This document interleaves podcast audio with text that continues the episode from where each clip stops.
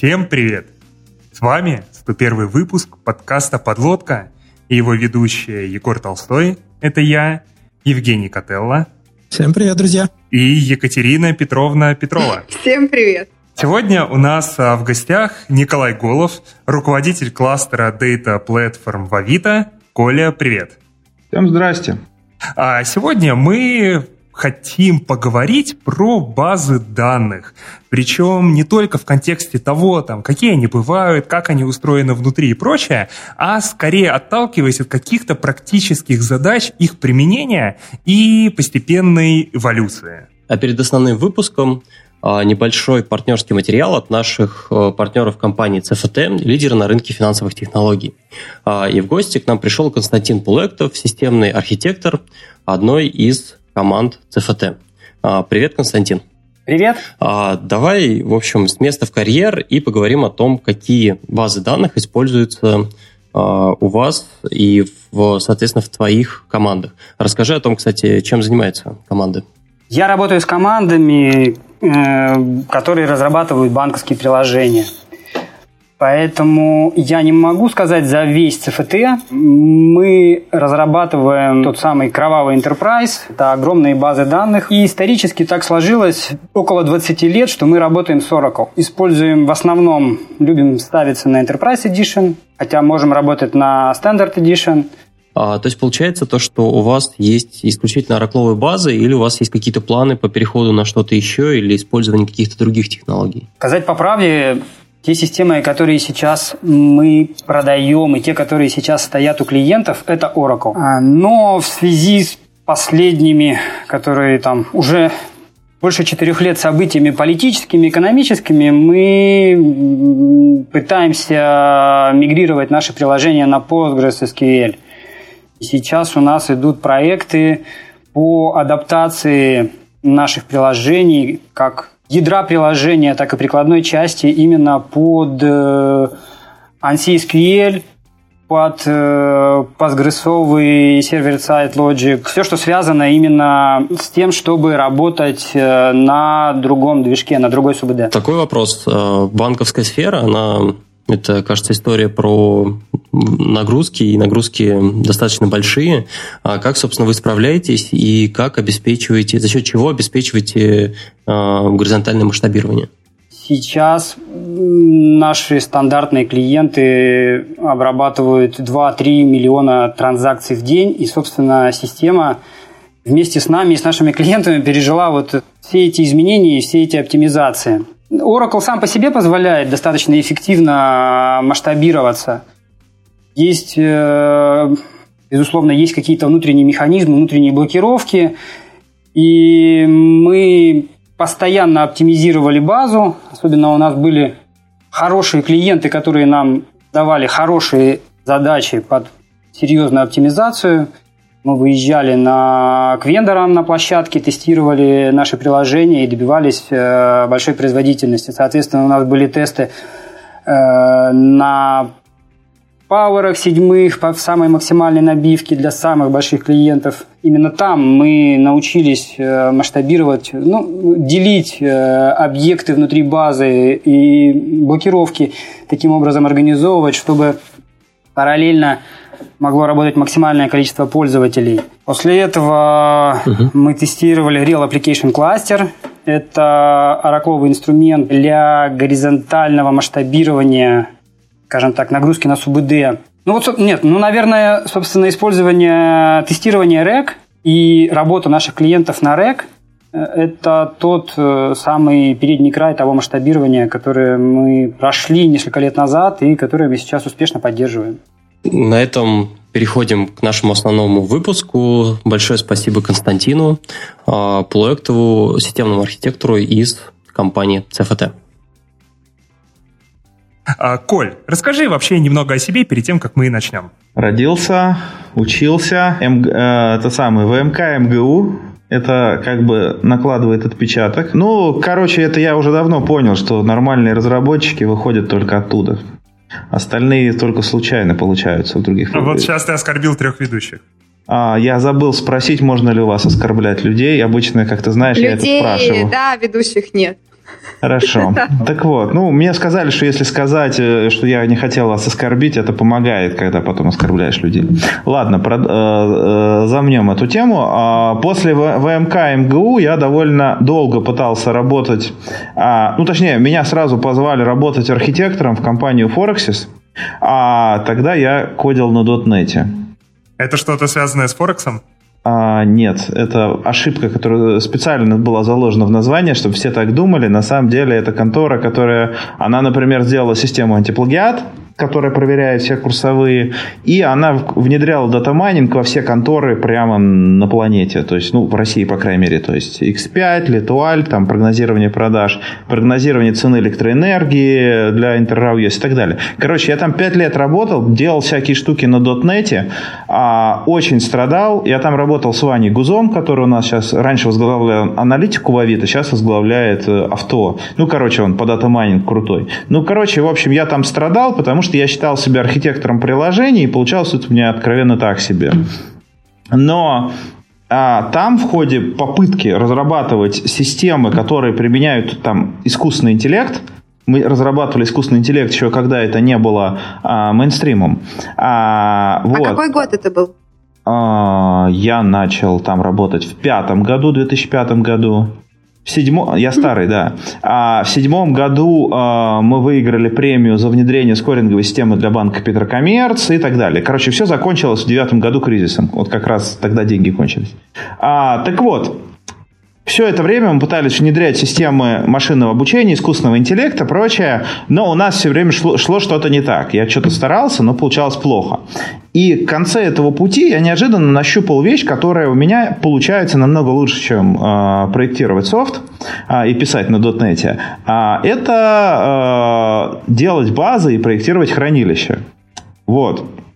Ну и тут как бы все пошло, потому что после этого меня взяли в Ланит, а, ну, потому что это взяли в Ланиту на работу, где деньги платят, это после Форексисов кризис, это был большой бонус.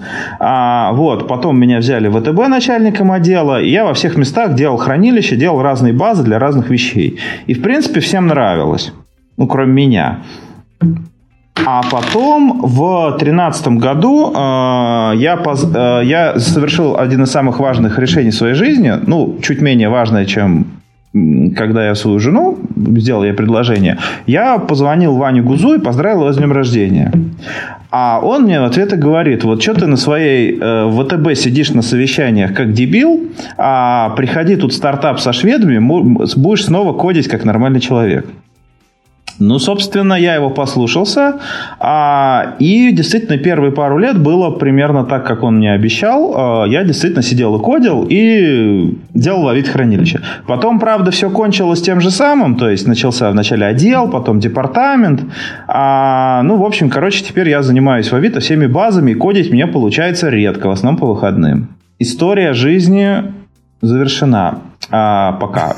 А, значит, а, соответственно, сейчас это вот короткая история, чем я занимаюсь, просто довольно часто приходится рассказывать, поэтому я сейчас просто проигрываю стандарт. То есть я в Авито занимаюсь всеми базами, а, всем, что связано с персистентностью или с тем, что вот э, люди, вы, то есть, ну, вы называете это stateful сервисами. Мы называем это персистентностью. А, то есть у меня есть команда, которая, ну, они DBA, они дают базы. Есть команда, которая решает проблемы с логикой в базах. Мы их называем PGSWOT, но это плохое название, надо переименовать. Есть команда, которая занимается аналитикой или большими данными. Это смотря какой хайп вам больше нравится. Есть команда, которая занимается данными о данных, метаданными, таксономиями. А, в общем, эти слова, которые а, нужно говорить людям снаружи Авито, потому что внутри Авито можно сказать просто «команда инфомодели». И все все поняли. А, соответственно, я э, занимаюсь всеми этими темами и напряженно пытаюсь не прощелкать какую-нибудь новую технологию, которая сделает все, что мы делали раньше, совершенно бессмысленным. Что такое происходит довольно часто. Окей, я думаю, сегодня мы как раз об этом в том числе и поговорим. И для того, чтобы вообще раскачаться, давай, Коль, сначала начнем с классификации баз. Вот что такое там LTP, что такое LAB, что для чего надо, чем отличается? я когда рассказываю вот эту штуку своим студентам, я им сразу говорю, что люди, есть много классификаций баз. Но намного полезнее вам оценивать не просто базы, а задачи, связанные с базой. Потому что, в принципе, у баз ну, задача это ну, храни, ну, по, что-то помнить. Это понятно, все, если база ничего не помнит, то это не база, наверное. Разница возникает, когда вы пытаетесь понять, как с э, этим сохраненным потом работать. И вот тут два класса задач крупнейших, которые сильнее всего делят эти базы, так сказать, пополам. Что такое LTP? Это задачи, а, условно говоря, вот у вас есть лес, и вам нужно быстро найти нужное дерево и быстро с ним работать. Вы должны максимально быстро его срубить, посадить, вырезать на нем что-нибудь и так далее. Задача работы с деревом в лесу. Почему такая метафора, поймете, исходя из Алапа. А что такое Алап? Алап – это когда вам интересно лес, а не деревья.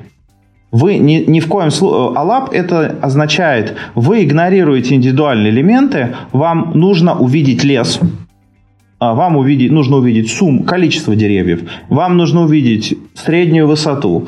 То есть вот два класса задачи. То есть а если мы рассмотрим обычного бэкенд разработчика или обычного фронтенд разработчика, для них на самом деле на OLTP все и заканчивается. Потому что пришел клиент, он например, а, хочет отредактировать свою, э, ну, например, написать пост в Фейсбуке. Он посадил дерево, OLTP задача. Ему нужно изменить свое, э, свой, э, свой пост. Соответственно, нужно его быстро найти, поменять. Ему нужно найти человека, то есть другого, написать ему сообщение.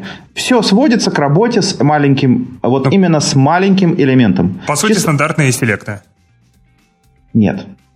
Вот, okay. вот самое забавное, что именно вы, а, ну я, собственно, понимаю, вот, вот это вот, э, знаете, специфику восприятия, что для вас это стандартные селекты. Просто вы бы видели, какой select стандартен для меня. Вот это OLTP задача. А, очень важны для фронтендера, очень важны для бэкендера, для, это фактически первый этап разработки приложений. Какие транзакционные модели. Да, ну, собственно, OLTP, онлайн, Transaction Processing. Причем транзакция там вторична, там может не быть транзакций. Но главное, что один элемент очень быстро поменять. Ключевая операция. А э, фактически Авито первые пять лет, там вот других операций-то и не было. То есть вся разработка Авито была локализована в LTP, и поэтому, возможно, вес этих, э, вес таких баз в нашем разговоре будет больше, потому что для тех, кто только начинает разрабатывать, а, ну, им хотя бы LTP сделать. Но Потом у вас подключается необходимость, ну, вы делаете эту систему, вам, вы хотите на ней наверное, деньги заработать или что-то хорошее, что-то хорошее сделать. И вам неожиданно нужно взглянуть на вашу систему, на ее деятельность сверху. Вам нужно увидеть не деревья, но лес сразу. Вам нужно увидеть Сколько у вас пользователей? Сколько у вас уникальных пользователей? Сколько денег они вам принесли? Какая категория вам приносит деньги, а какая скорее в убытке. А. Где у вас проблемы? Так. так это же не те же самые каунты, суммы и прочие функции агрегации в том же SQL. Да, это они. Вот. А тут все, тут, тут все просто. Окей. Я просто Совершенно... для себя параллельки строю. Да, это, про, это нормальная тема. То есть, вообще, на самом деле, практически все, что я тут вам буду рассказывать, оно чертовски просто. Но почему-то возникает проблема, потому что... Да, почему возникает проблема? Потому что люди об этом начинают думать как о чем-то сложном. А, да, это всего... Э, то есть, а, что такое... А, вот когда ты говоришь OLTP, это простой селект, а, это не совсем точно. Более правильно, OLTP это простой инсерт или апдейт. Вот эти операции, они являются а, маркером даже вот самый лучший маркер это апдейт. Вот прямо эта операция, которая для OLTP базы, она обязана быть прям крутой. То есть изменить что-то. А для ALAP базы подавляющее большинство апдейты вообще запрещают. А какие делают, они их делают очень плохо. Вот именно для ALAP базы ключевой вопрос select, причем не просто select, а select, count, group by. Угу. То есть, представьте, огромная профессия людей, вся деятельность которых сфокусирована а, чисто на селект, рубай. Это а, BI, BI-аналитики, да. А в чем э, принципиальное отличие? Чем в итоге-то чем разли... Ну, то есть, понятно, предметная область чем различается. В одном случае это единичные какие-то вещи, в другом это агрегированные запросы. А почему база-то разная? А, ну, смотрите, в, в, начале, в начале пути а, было слово, а, точнее несколько слов. А, от, ну, у нас э, в базах все очень просто. У нас есть один человек, который основа всего. Это Майкл Станибрекер.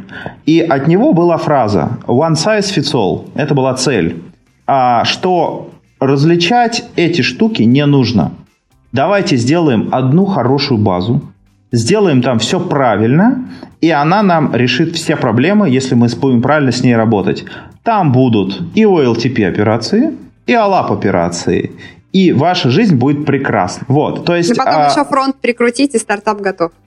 Именно, именно. Вот я как раз хотел перейти к этой теме, что а, так жил мир в 80-х, немножко в 90-х, а в наше время так живут ребята, которые хотят сделать интернет-магазин.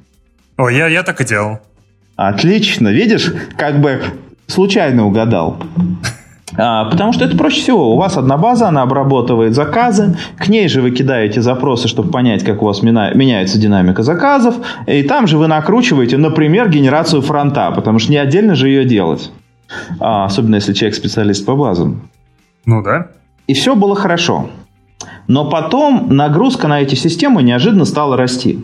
Компьютеры тоже становились мощнее, но нагрузка росла быстрее, потому что люди начинали придумывать всякий трэш, например, социальные сети, а, придумали, например, мобильные переводы, придумали мессенджеры, и, короче, началось. И обнаружилась следующая вещь вот в концепции one size fits all, что база, которая, а, что эта вот идея привела к а, базам, которые каждую из этих операций, и ALTP, и ALAP, она ее делает, но делает не самым оптимальным образом. Потому что она пытается сделать все. Она ну, как умеет... всегда, универсальный инструмент, который типа ни то, ни все. Именно. То есть абсолютно классическая ситуация, что универсальный, то есть э, там, мастер of everything, э, это как там? Ну, короче, я не помню, как точно по-английски. В общем, э, все по чуть-чуть умеет, но ничего не умеет круто. А как так получилось? То есть, еще раз, а в чем кардинальное отличие между этими операциями именно на, скажем, программном уровне? Почему она не может одна и та же база эффективно делать, ну, как бы и одно, и другое? Почему сразу на два стула сесть нельзя? Почему... Ладно, я прекращу этот поток метафор. Потому что, ну да, потому что ты знаешь, как можно ответить на этот вопрос, потому что не все имеют настолько большую задницу, чтобы сесть сразу на два стула. А, ответ. А, вот тут, э, ну, смотри, можно всегда ответить примерно так, что люди, которые писали эти базы, что они были дебилами. Ну, это грубо, но можно. А есть более политкорректный ответ, который заключается в том, что когда они писали их в 80-х, они писали их под доступное им железо, которое обладало рядом ограничений. А, они пытались, а, они, во-первых, были ограничены железом, во-вторых, они пытались, а, выбирая из решений, из задач, вот этих класса задач, они выбор, пытались выбрать наиболее востребованные, то есть те, за которые им больше денег дадут. И а, основной победителем тогда был OLTP. Угу. Ну, потому что в начале стартапу нам нужно, нашему стартапу нужно сделать OLTP операции, а лап он потом подключается. И поэтому э, купить его, э, купить базу, которая э, сразу OLAP, ну, это странно. Тогда все только начинали внедрять информационные системы. А если про прошлое решение, можно сказать, ну, не все дебилы так исторически сложилось, то сейчас нет ли попыток как раз создать универсальный инструмент, когда классификации задач уже более понятны, железо другое и руки свежие? Есть. Я про это расскажу. Смешно получилось. Кажется, это еще обосновано тем, что, по сути, OLAP-база, насколько я понял, это, по сути, чаще всего история про аналитику каких-то больших данных, потому что все вот эти истории там про аккаунты, груба и прочее, это действительно просто понять, какая категория людей, что там с какой категорией товаров, например, делает. А когда у тебя стартап только начинается, или когда у тебя вот были интернет-проекты там на заре современного IT, у тебя еще не было такого большого количества данных, чтобы это стало проблемой. Коль, я вот прав в этих рассуждениях или нет? Ну, смотри, а, все современные OLTP-базы, если мы э, говорим про мейнстрим, то есть, вот я сразу скажу, что, когда я, вот когда я говорю про базы 80-х, которые развелись и прочее, это которые OLTP-базы, я говорю про классику, то есть Microsoft SQL Server, Oracle, PostgreSQL, MySQL. Всякие, ну и дальше там начинаются всякие маргинальные решения. Вот это как бы сам, самые лидеры, все, их все вспоминают. Каждый из них может решать лаб-задачи. А каждый из них может решить а, алаб-задачу, а, разовую задачу типа количество новых заказов а, разочек вечерком. Ну, то есть вы вечером зашли, посмотрели, сколько у вас в магазине а, заказов. Но давайте представим, что вы хотите а, дать вашим а, посетителям вашего магазина а, посмотреть относительный спрос на категории товаров на вашем сайте. И это значит, что каждый пользователь может породить алаб-задачу. И неожиданно оказывается, что ваша база, которая легко держала, ну, у нас крутой магазин, а сотни заказов в секунду LTP операций – на сотни алаб запросов в секунду она загнулась насмерть. Потому что каждый из них, он неизмеримо тяжелее для такой базы. Потому что они заточены в LTP операции. То есть э, не только возможность верхнеуровневой аналитики, но и возможность э, дать, э, дать какую-то аналитику производить самим пользователям наружу. Но даже если вы рассмотрите аналитику, э, ну, такую разовую, ну, это называется ad hoc аналитика, когда человек сверху, ну, вот, владелец магазина пытается что-то делать.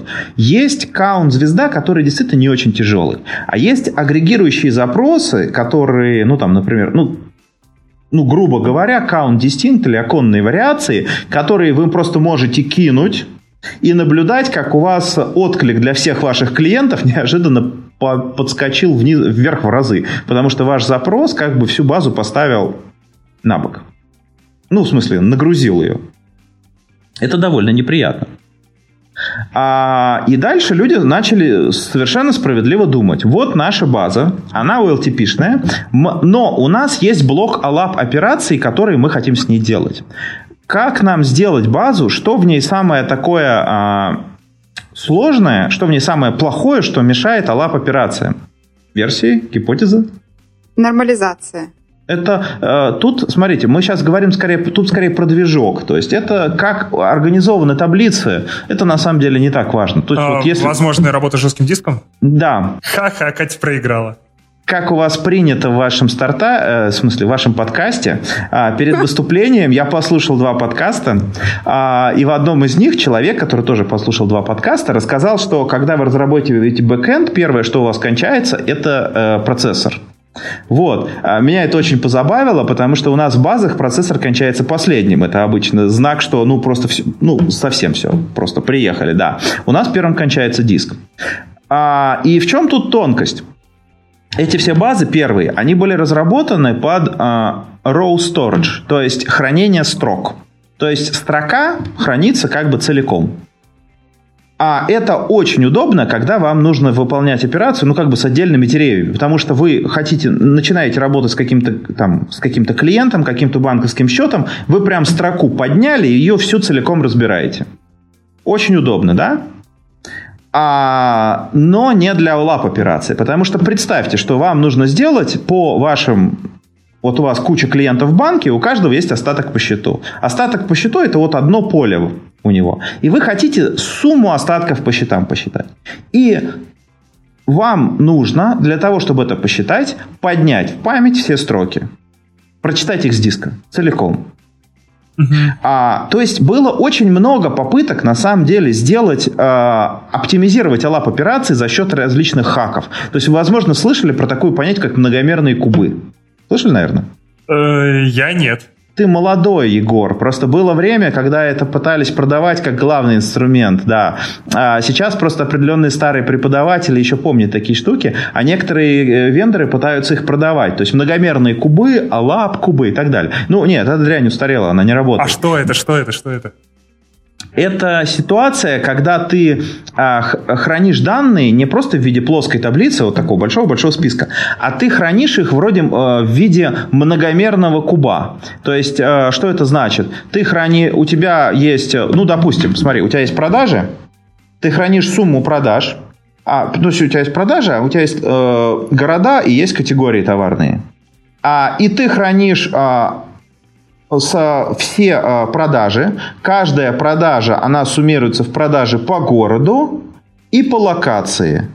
И ты хранишь вот, э, ты хранишь э, отдельные элементы, ты хранишь суммы по городам, ты хранишь суммы города, объединяющиеся в регионы, ты хранишь суммы категории, объединяющиеся в вертикали, а, и хранишь верхнеуровневую сумму. По сути, что-то типа такого кэша для ну. результатов операций всех элементов нескольких множеств.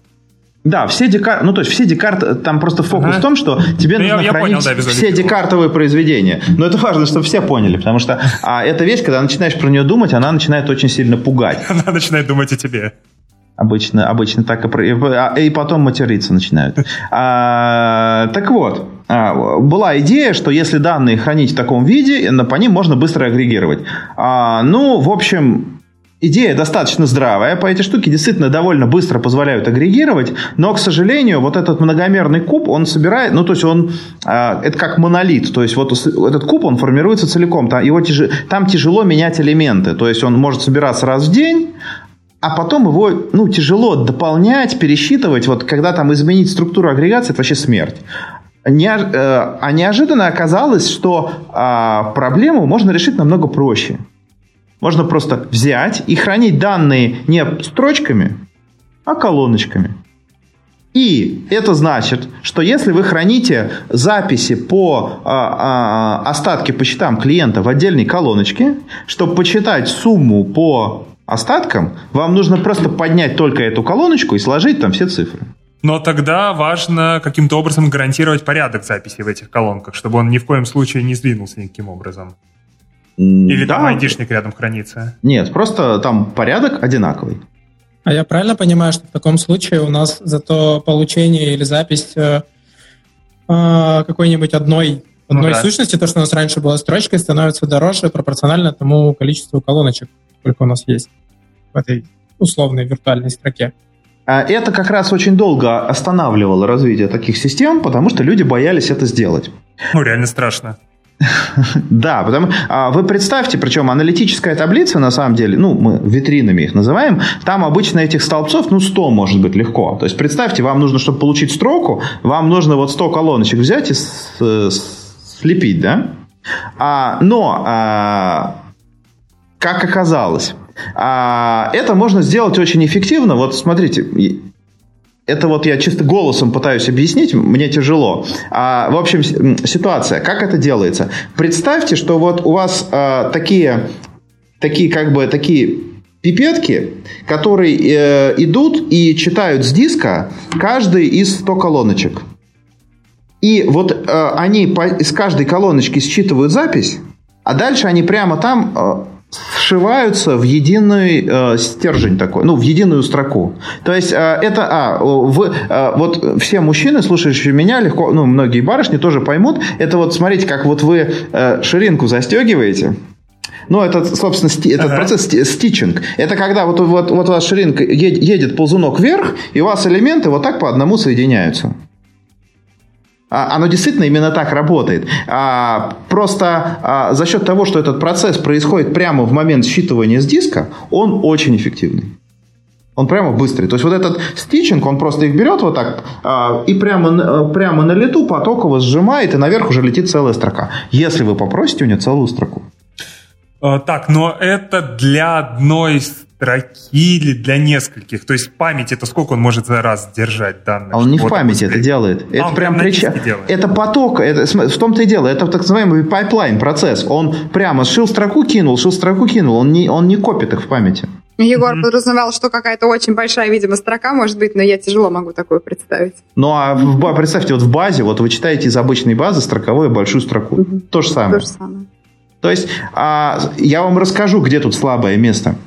Давай. Эта схема, она, а, ну, то есть при чтении есть сложности, решены стичингом.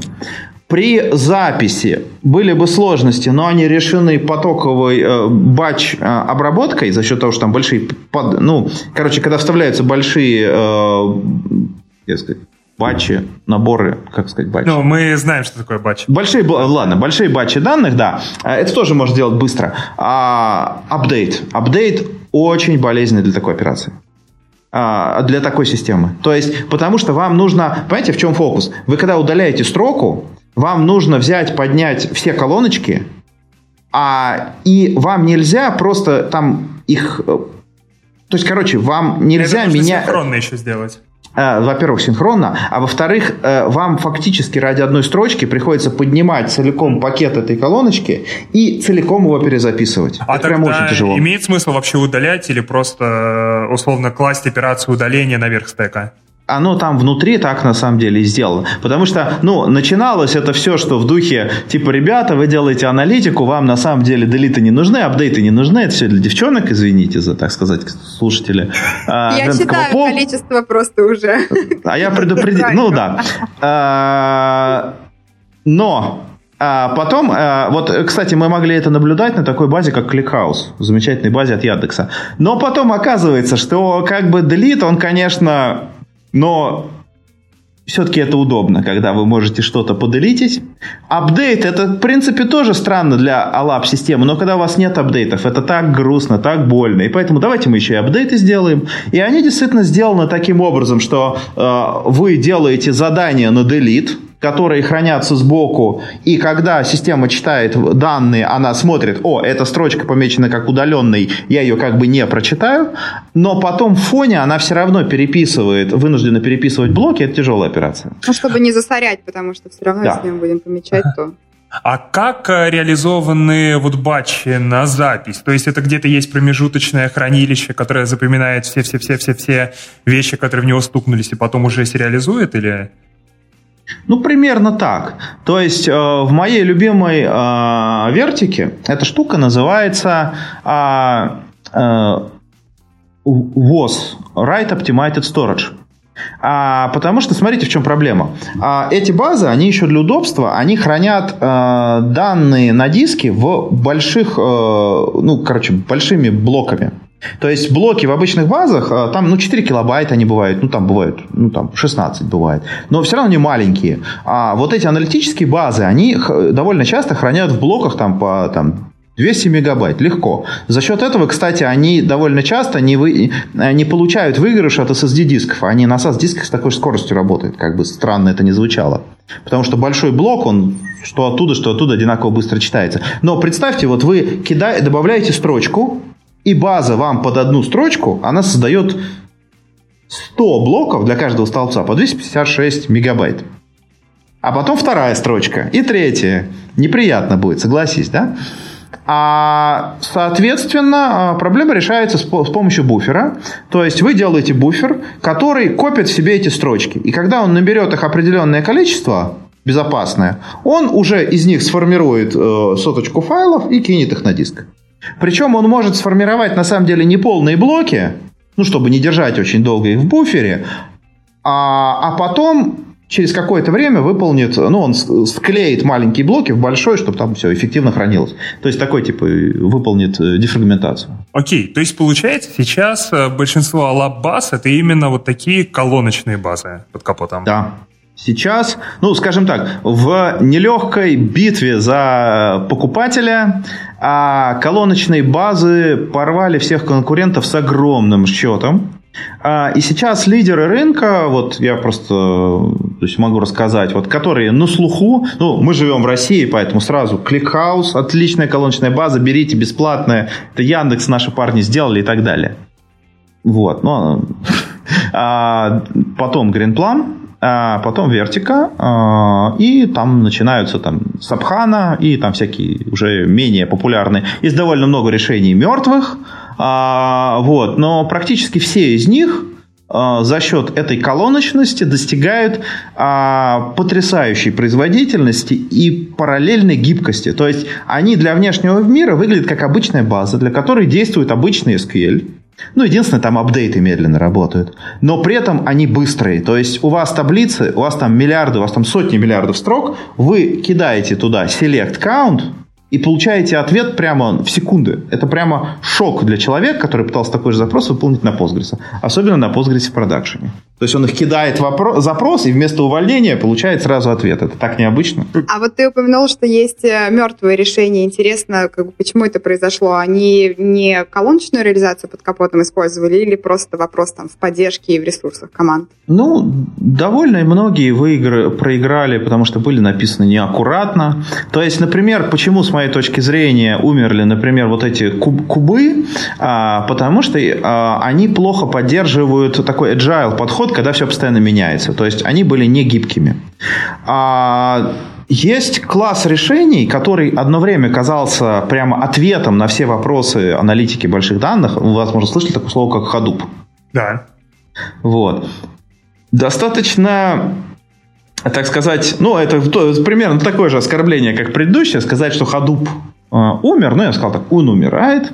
А вот я обычно привожу такую метафору, что Hadoop основан на методологии MapReduce, которая была разработана Гуглом в 2004 году, и в 2014 году, согласно э, официальной информации Гугла, прекращено использование MapReduce полностью. Почему? Потому что, как оказалось, а, людям важнее не абстрактная мощность технологии, людям намного важнее, чтобы с ней было понятно и удобнее работать. И тот факт, что к ходупу нельзя кидать произвольный SQL, а, было одним из крупнейших э, гвоздей в его гробу. А можешь вот для тех, кто не в курсе и слушателей, про MapReduce э, чуть больше рассказать? А, очень просто. То есть MapReduce э, – это вот, собственно, технология Гугла, которая, была, э, которая а, автоматизирует агрегативные запросы. Следующим образом. Вот представьте, вы Google, у вас 100, 100 поисковых серверов, и у вас на каждом сервере хранится огромное количество по клиентов. И вы хотите узнать, э, сколько клиентов у вас, допустим, женского пола. Ну, чтобы вы могли понять, можно ли их оскорблять или нельзя. А как вам получить эту информацию? Вы просто... Что такое а, map? То есть вы отправляете каждому серверу вопрос, сколько на тебе клиентов женского пола. А дальше он, он каждый из 100 серверов считает. А дальше вы выполняете операцию reduce. Вы просто берете эти 100 цифр и складываете.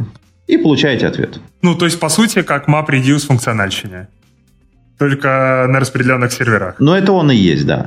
То есть, э, собственно, MapReduce это как бы такой паттерн, а, и э, в Hadoop это просто целый фреймворк, который автоматизирует этот процесс. Потому что, ну, смотри, представь, вот, вот тебе MapReduce, ты его там, допустим, кинул, а пока он читался, из 100 серверов один сервер умер. Это довольно, довольно реалистично при 100 серверах.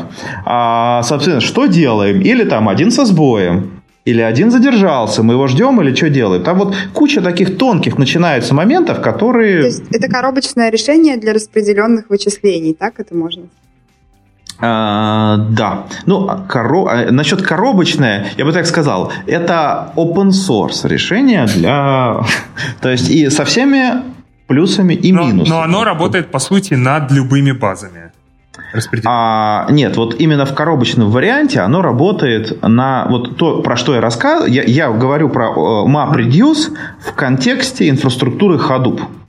И инфраструктура Hadoop, там один из ключевых элементов, это HDFS, это распределенная файловая система, которая позволяет вам смотреть на диски этих 100 серверов, как на один большой диск, ну такой типа S3.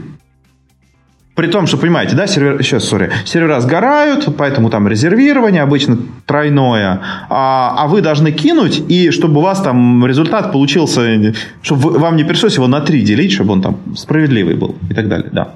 Ну, я правильно понимаю, что это, короче, в итоге вообще больше не про данные, не про сторож какое-то, не про хранение, а скорее про поддержание топологии вот этой распределенной системы и правильное разруливание всяких там неоднозначностей. А, ну, смотрите, на самом деле Hadoop это такая большая инфраструктура, там много кусков. Вот HDFS это вот именно, да, про хранение, про разруливание неоднозначностей. Но вот, допустим, вы э, берете, вам льют куча данных, вы их там к себе складываете. Дальше вы с ними что-то хотите сделать.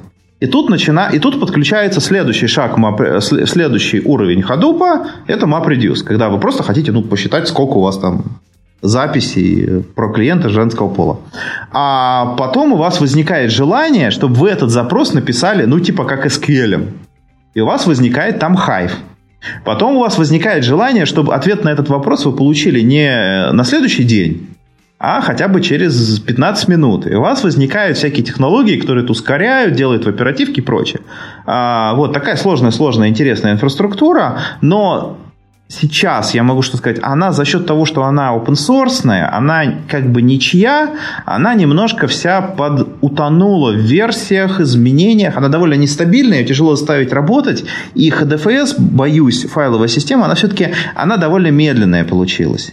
И как оказалось, люди, просто смотрите, вот смотри, давайте рассмотрим как базу ответ на вопрос людей. То есть людям же не нужна база, чтобы была, ну, кроме фанатов типа меня. Людям нужно задачу решать. И вот люди так гуглят в интернете, так, большие данные, мне, чтобы работать с ними, нужен Hadoop.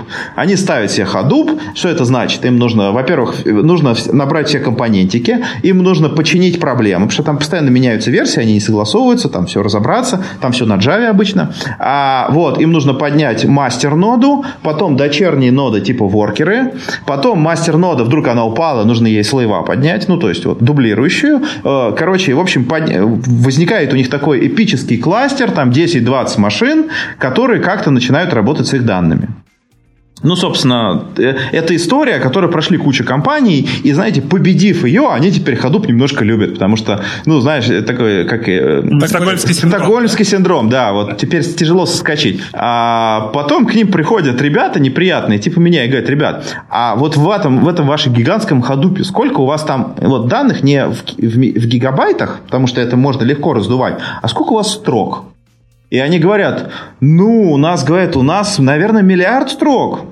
И он говорит, друзья, смотрите, вот э, фокус показываю. Берете э, вертику, поднимаете ее на одном сервере, кидаете запрос ваш в Hadoop, вот ваши десятки серверов, кидаете в вертику.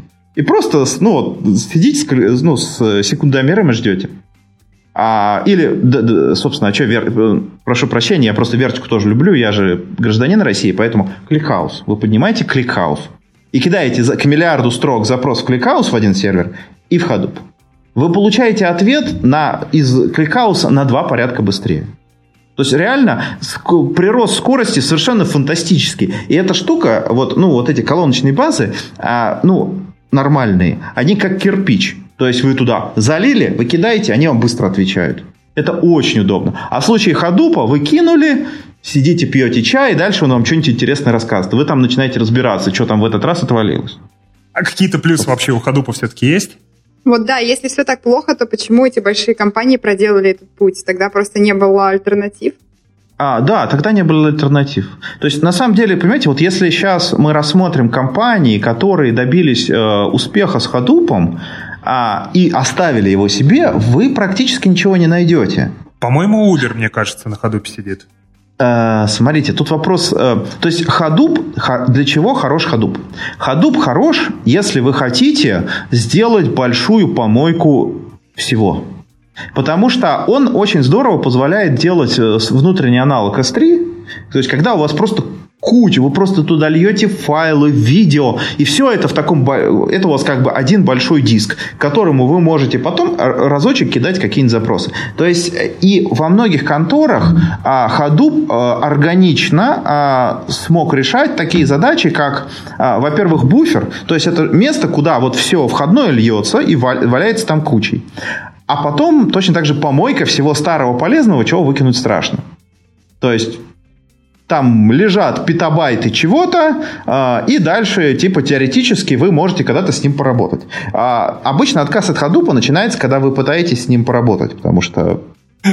А, то есть сейчас в ходупе в чистом виде а, из этой технологии а, ж, живой, живой осталось то есть вот популярный, про который на конференции можно рассказывать, и тебя слушают, осталась такая технология, э, как Spark. Это вот работа в оперативке. Это то, что наросло на ходу. А это не совсем ходуп, это уже там сильно сверху. А оно может работать, э, и одной из самых ценных, что оно может работать без ходупа вообще. У нас, например, без ходупа Так, а что оно делает? А Spark – это возможность а, распараллеливать рабо, э, расчеты э, в, операцион, в оперативной памяти. Ну, вот я вообще так примитивно очень рассказываю. Кто специалист по спарку, вы меня не кидайте. Я стараюсь быстро объяснить. То есть, ситуация, смотрите, э, как работает сейчас искусственный интеллект, машинное обучение. А вы берете код на питончике, пишете там, вот замените там три строчки, то есть это там, загрузить данные, потом там fit, потом score. Собственно, все.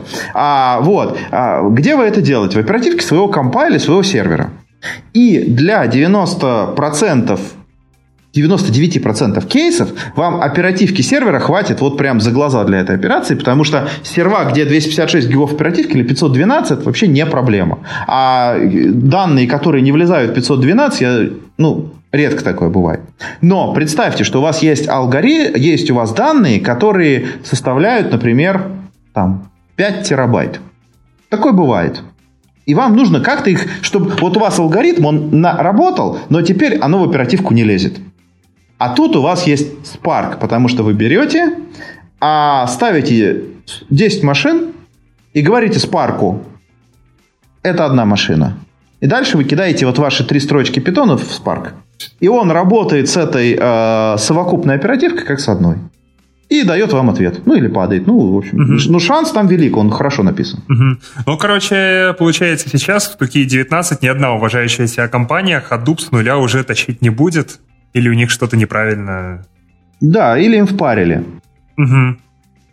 Потому что, я говорю, лучший пример э, Google. То есть Google, когда он, когда он рассказывает миру о технологиях, когда у них есть следующее – то есть, когда они поняли, что ответ лежит в, в специализированных базах, что они лучше решают задачу, чем Hadoop, который универсально делает плохо все, они ушли туда, а людям отдали Hadoop я встречал людей, которые, знаешь, такие грустные люди, они сидеть уже начинают, э, ну, там, в Польше на конференции, в Штатах, они рассказывают, говорят, 10 лет назад, говорит, вот мы слышали, что Hadoop, вот это новая технология, сейчас вот они чуть доправят определенные баги, и все будет хорошо. Сейчас, говорит, прошло 10 лет, и они по-прежнему доправляют баги, и там по-прежнему все не работает, а я уже старый, а я уже теряю надежду. То есть и истории баз, баз, которые делают все то же самое, но просто вот как часы берут и делают, их просто вводят в дикий ступор. А, смотри, у меня еще такой вопрос. А есть ли кейсы, когда колоночные базы тоже нужно масштабировать по разным серверам? И как вот там с этой проблемой справляется? Не знаю, Vertica, ClickHouse? А или они все заточены только под работу на одной машине? Вот э, на самом деле база, которая была заточена изначально, колоночная, под работу на одном сервере, а, ну вот это SAP HANA, может, слышали такое слово. А, на ну, Сапсан похоже, а Катя на нем в Питере ездит. Короче, SAP. Знаете, а, такая компания. Да, да, это да. вот ихняя, да. Но на самом деле это такая Э, это была просто университетская разработка, SAP ее купил и начал всем впаривать как решение всех big data проблем. Хотя сейчас она довольно забавно развилась. А фактически они, знаете, как ускорили базу? То есть они поняли, что база клевая, должна быть колоночной, должна быть in-memory. Знаете они, как in-memory в первых вариантах сделали? Они взяли базу, сделали RAM-диск. То есть они сказали, вот база, вот, вот у тебя, вот то, что ты считаешь диском, вот в оперативку это сделай. Угу. И все, и стало быстро. Мне кажется, здорово. отлично. В чем проблема? Ну, Хорошая идея. Да, и стали его продавать всем довольно, довольно долго. На конференциях по большим данных от них было не протолкнуться. Все остальные базы, которые колоночные, их люди проектировали с пониманием о том, что разрабатывать под одну физическую железку это прям плохо. И по-хорошему э, ее, она должна быть горизонтально масштабируемая. Угу. И практически все вот эти колоночные аналитические базы, они горизонтально масштабируемые. Потому что, а, ну, то есть, короче, есть э, база, они выполняют ряд операций. Некоторые из операций, они хорошо живут с горизонтальным масштабированием, они с ним не противоречат, а некоторые плохо. Это на какие, например? Плохо, а, то есть, смотри, плохо операции, которые последовательно эффектят несколько узлов. Можно сначала обсудить, как именно горизонтальное масштабирование для этих колонок происходит. А неважно. Mm-hmm. Как, бы ни, как бы ни происходило. То есть, вот я приведу хороший пример, который может противоречить. Это транзакция, эффектующая несколько узлов. Вы, начина... вы, например, блокируете пользователя, и э, вот представьте, эта операция, она идет как бы в узел. Дальше, когда пользователь блокируется, нужно в этой же транзакции заблокировать все его айтемы. А его айтемы живут на других узлах. И вам нужно взять, заблокировать запись на узле про юзера. Дальше вам нужно сходить в другие узлы, где хранятся его айтемы, заблокировать там, выполнить операцию, снять блокировки. То есть вы потенциально лучите кучу узлов. Ну, это же OLTP-шная история. А, именно, именно поэтому ALAP базы, как и казалось, размазываются на кольцо серверов очень легко, потому что ну, в вертике нет транзакций. Ну, есть, короче, не пользуется никто. В общем, ладно, там. А вот а размазывание на куче серверов никак не влияет на вот эти вот агрегирующие операции, ну, по идее? Оно их улучшает, потому что а, Параллель в чистом виде... идти? Да, потому что вот эта э, парадигма MapReduce, которую я описывал, она начинает работать вообще отлично. Да. То есть э, э, самое главное это правильно размазать, потому что на ваших одном из вот двух подкастов, что я слышал, упоминалась стратегия шардирования, да? А, и описывала, ну, тогда вы дошли до алгоритмов шардирования на фиксированные бакеты. Это довольно старые подходы. Какой подход используют современные базы? А, смотрите, вот у вас есть строчка. И вам нужно, представьте, вам нужно для строчки ответить на вопрос, на какую ноду ее кидать. Вы берете по строчке, по определенному полю считаете хэш, а дальше делаете остаток отделения на количество серверов. То есть хэш, там какое дикое число, серверов у вас 10, вы делите, остаток отделения 7. Строчка идет на седьмой сервер. Финал. Теперь возникает вопрос. А, вот вы взяли и строчки прошардировали. Но вдруг седьмой сервер сгорит. Что делать? У него есть реплика. Да ладно. Ну, э, смотри, если мы говорим про ClickHouse, то реплика у него действительно есть. То есть ClickHouse, он использует резервирование, с двой... ну то есть он использует так называемое двойное кольцо. То есть там есть кольцо э, основных нод, которые выполняют расчеты, куда происходит ставка, и у каждого нода в кольце у нее есть реплика. Ну, это вот в таком чистом варианте, если там, если там не колдовать. Угу.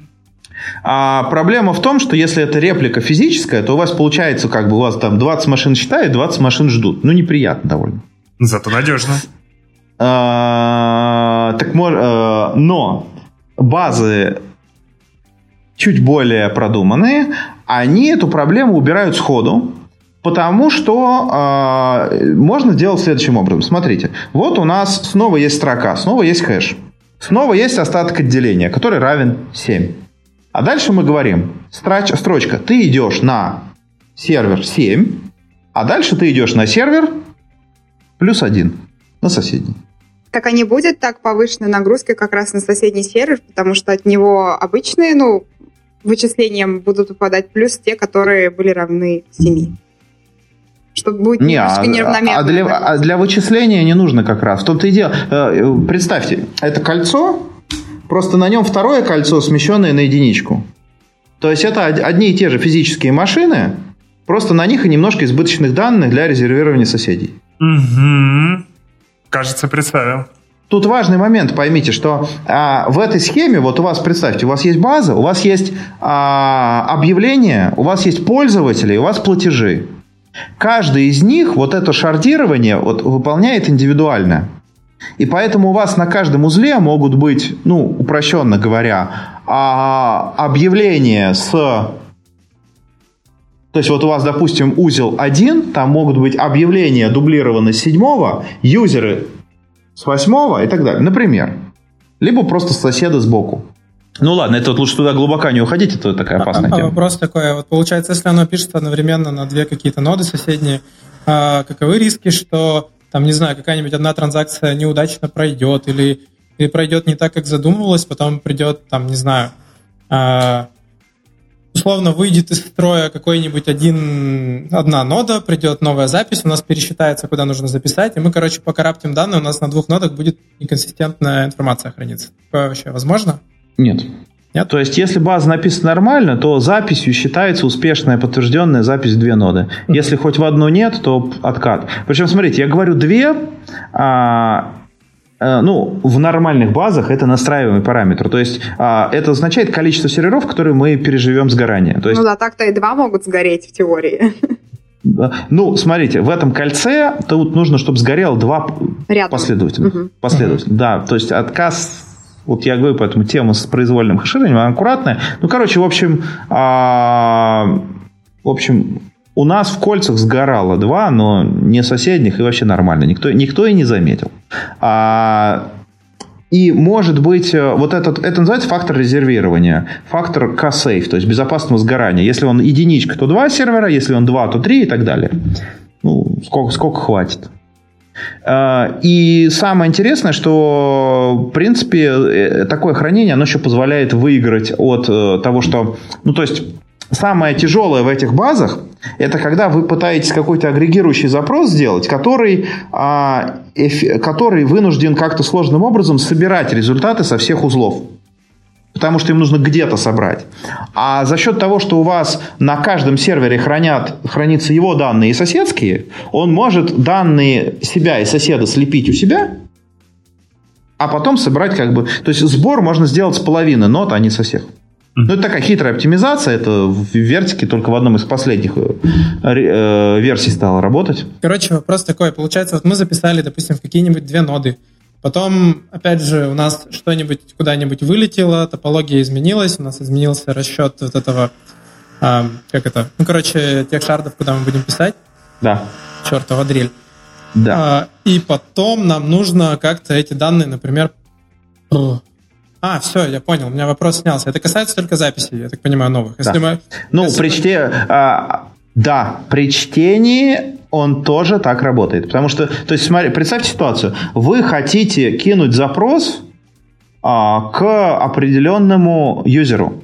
Ну, не алаб запрос, ну, это по, по своей сути. Но вы, э, если вы в системе сразу говорите, запрос к юзеру, номер юзера. Она прям сразу может взять у этого юзера. Не факт, что он это сделает, но она может. А она у этого юзера возьмет хэш, поделит и скажет, опа, как бы, что мне все ноды напрягать? Я сразу схожу в десятую. Он на десятый. И на одиннадцатый. Ну, на самом деле, да, я пока задавал вопрос и слушал дрель, я понял. Не-не, э, на самом деле есть проблема, потому что а, ситуация изменения топологии, когда нод было 10, а стало 9 или 11. Это прям проблема, потому что вы уже хэш не на 10 делите, а на 11. И у всех нод получается... А, у всех нод получается потенциально может поменяться э, узел, где они хранятся. Ну, это если вы в лоб все сделали.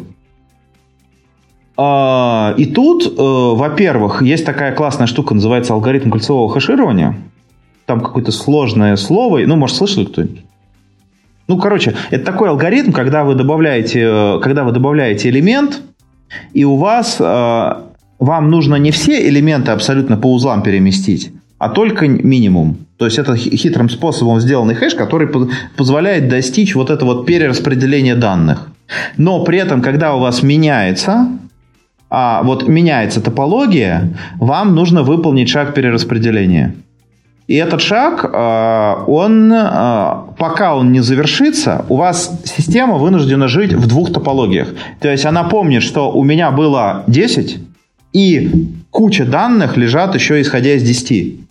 Хотя серверов одного, хотя уже появился новый сервер, и сейчас их 11. И она их, э, и она, во-первых, начинает их переразмещать. Она обычно перекидывает сразу, ну, вот эти блоки, поэтому там по, по блокам. И для каждого блока ведет учет. Его нужно искать, исходя из 10 или исходя из 11. И пока это не завершится, она хранит вот такую две карты в параллель. И просто для иллюстрации, вот э, наша вертика, которая сейчас содержит более 150 терабайт данных, а у нее вот этот процесс ребалансировки для добавления нода, он может длиться несколько суток. Ну, если так в лоб его делать, он прям... А вот так интересен продакшн опыт, насколько часто вообще требуется менять топологию? Ну, понятно, это зависит от того, насколько заранее там заложились и прочее, ну, вот в продуктовых реалиях.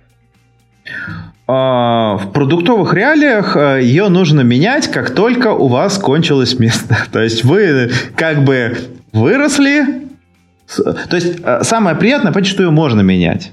То есть, ну, это вот специфика LabBus. Э, а вот когда э, мы первый раз сделали, собрали кластер вертики, это был 13 год. Было очень весело, там было три ноды. Потом их стало 4, потом их стало 5, 6, 8 там и так далее. Сейчас у нас э, в основном кластере их 19. И у нас еще второе кольцо резервное Отвечая есть. на твой вопрос, Кать, 16 раз приходилось. А, ну, вообще, ну, нет, Подожди, может быть, за раз несколько мы по, Да, мы, по, там по, по две можно вставлять. Мы добавляли несколько раз по две. Ну, сейчас даже по одной тяжело. Ну, там с двойным, короче, с двойным кольцом там есть фокус, который мы... А сейчас на ага. всякий случай уточню, я правильно понял, что получается, когда происходит вот эта вся, как это называть, не, не перебалансировка... Решардинг. Ну, решардинг. То есть у нас, получается, весь кластер знает, что сейчас ну, переходит в какой-то стейт, когда мы что-то пишем, и мы рассчитываем, грубо говоря, а, по двум типа хэш функциям, да. ну не знаю, как угодно назвать, и, и вот типа данные пишем и вот в эти ноды две, допустим, которые должны были быть, вот одна и ее соседняя, и в другие две, которые рассчитаны по уже новой условной. Нет, информации. запись идет чисто уже по новой топологии. А, Это по там ага. со, старой, со старой проблемой. Просто когда э, проблема возникает, когда э, аналитический ну, запрос на чтение кидается к данным, которые еще не перемещены. И тогда и нужно Понял. разбираться. Ну, смотрите, базы, которые, если их просто вот, ну, как бы, ну, так, от балды написаны, то они могут просто не позволять эти вопросы делать, когда ребалансировка завершена. И базы хорошо написанные, которые поэтому за это деньги за себя берут, а они эту проблему внутри решают. То есть технические базы типа Vertica, они просто вот на момент решардинга с точки зрения внешнего пользователя, они просто помедленнее работают. Uh-huh. Что они там параллельно это все перемалывают. Но так и э, вставки идут, и э, запросы идут. Вот. Круто. Огонь вообще. Так, окей. Мы, кажется, уже очень-очень долго говорим про алабазы, как-то мы слишком... Да, давайте, давайте, давайте вернемся к вашей предметной области, Давай. любимой. Давай, про LTP-шечку. А LTP-базы. То есть, значит, короче, почему возник... То есть, мы, мы собственно, поняли, почему LAP, почему LTP и прочее, да? А, а, и неожиданно... И, собственно, наше пространство единых наших баз, оно как бы разошлось оказалось, что хорошо сделать LTP-базу, а для аналитики сделать алаб-базу, сделать, чтобы туда как-то все валилось, и аналитики пусть туда селев кидают, заодно нам продакшн не повалит своими э, дебильными грубаями. А, ну, казалось бы, все должно быть хорошо, да, потому что алабаза хорошо шардируется. Но, как вы знаете, как, собственно, сказал товарищ из тех двух выпусков, которые я слушал, а, обычно же все, все сложные расчеты, они в базу-то и упираются, потому что если алаб-базы написаны недавно, не там спланировано шардирование, шардирование, то у LTP базы они шардируются, ну, особенно вот, вот эти вот классические э, древние, они, напи- они же нифига не шардируются горизонтально. И, собственно, вопрос к вам. А если, э, как бы, если в кране нет воды, если база не вытягивает, что делаем? Ну, надо, надо над ней что-нибудь написать. Ну, например. Кэш. Не знаю, свою Да, дел? да, да, кэш. Yeah. Ну, отлично. То есть это Егор отлично... просто видел план выпуска.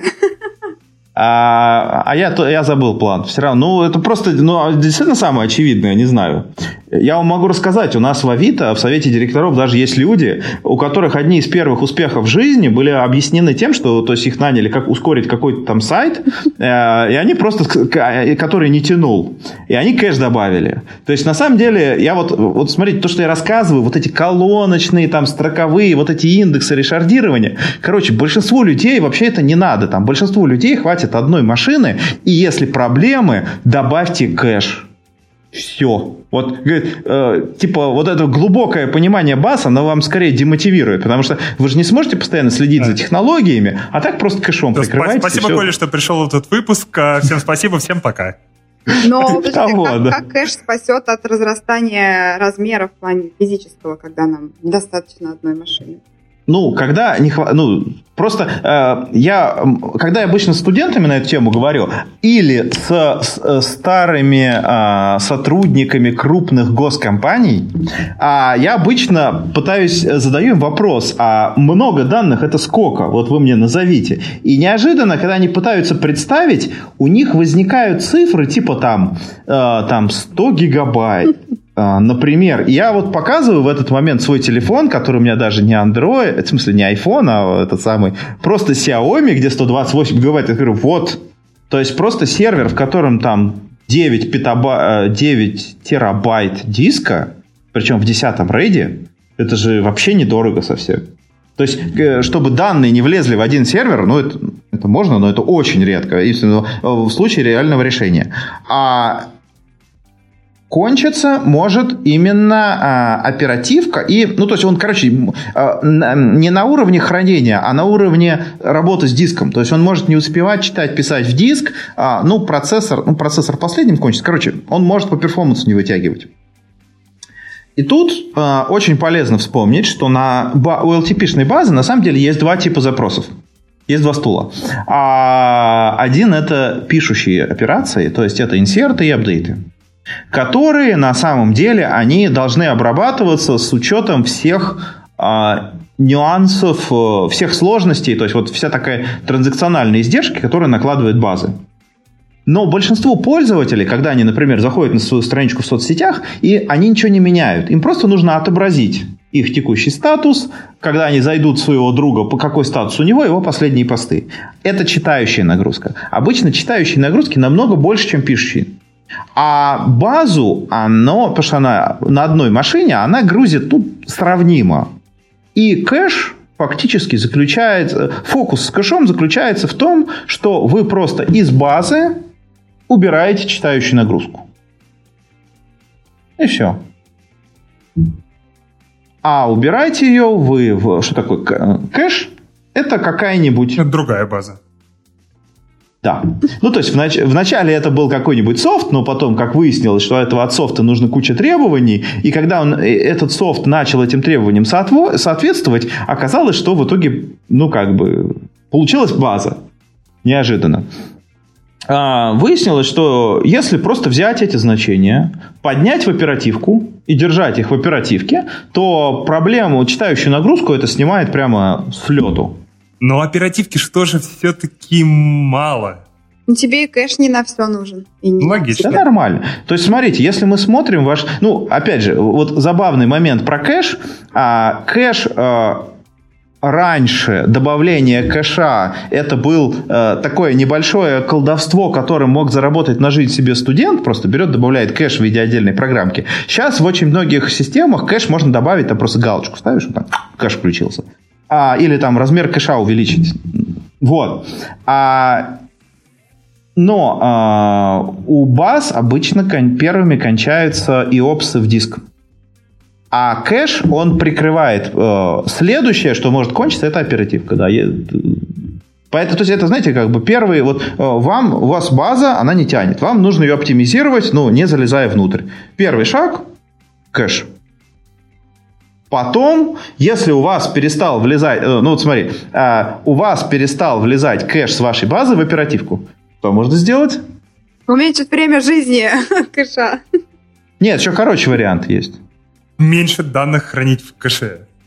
Не, я подскажу. Смотрите, кэш и база на одном сервере. Разнести их на разные. И... Аллилуйя. И у вас две, две оперативки. И вы ждете, пока они у вас кончатся. То есть, так ну, так же до бесконечности теперь можно. В смысле? Нет. Потому что, ну, э, ну, потому что, ну да, вот, смотрите, у вас база на одном сервере, кэш на втором сервере. А что, как, вот как бы следующий шаг какой вы сделаете? Э, но не распределенный кэш. Spark. А, да, ну, вы услышали Spark, но на самом деле Spark, э, он, э, ну, он для этого слишком сложен, там лучше Redis. Uh-huh. Что Redis, а Redis по своей природе, потому что там нет практически никаких операций классических баз. Там просто, ну, это вот просто мешок э, таких ячеек, где хранится значение. И вы эти мешки можете рассыпать по серверам, как вам хотите. Он очень легко шардируется из-за этого. А, в, и поэтому кэш вы можете действительно размазывать, и у вас может быть а, Redis кластер из 10 машин, прикрывающий базу на одном сервере. Почему я подумал про Авито сразу? А, да, то есть компания, а, то есть просто для понятности, а, компания может вырасти в крупнейшего классифайда России и второго классифайда на планете с базой на одном сервере. Вообще легко. Коль, мы, мы вот точно эти... в этом готовы публично признаваться. А мы на конференции... Слушай, у меня часть людей ездит по конференциях, рассказывая про самый большой нешардированный кластер в Европе. А сколько у нас э, по объему данных? А, ну, на большом там что-то 5, 5 терабайт, что-то. Представилось, что сервер-то на самом деле это вообще ноутбук стоит просто обложенный кэшами. Коля с него подкаст пишет. Не-не-не, у нас сервер, сервер вот, вот этот сервер у нас, э, э короче, это э, самый мощный, который мы смогли купить. То есть, э, и, то есть я ни в коем случае не, не рекомендую никому делать, э, рассчитывать на то, что вы тоже так проживете на нешардированной базе, потому что вы все-таки начинаете это в 2019 году, если начинаете, а Авито-то начинал в 2009 году или там восьмой даже год.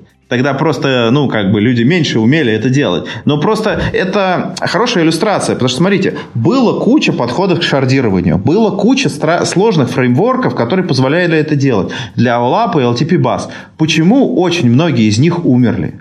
Потому что подавляющее большинство контор, они их свое решение могут э, масштабировать покупкой железа подороже, добавлением кэша, шардированием кэша. Точка. Когда вам если вам не хватает вот этих решений, то вы либо маленький стартап в Китае, либо вы лидер своей страны, и у вас столько денег, что вы просто можете там, купить себе несколько команд, посадить их и э, просить их все переписать. Просто сервера мощнее, сервера все мощнее, появляется куча баз, ну, как бы, вот ситуации, когда у вас доходит до необходимости шардировать а, именно вот базу OLTP-шную с сохранением чисто OLTP-шной специфики, а, но это практически это конец пути уже. Там можно туда фиг дойдешь.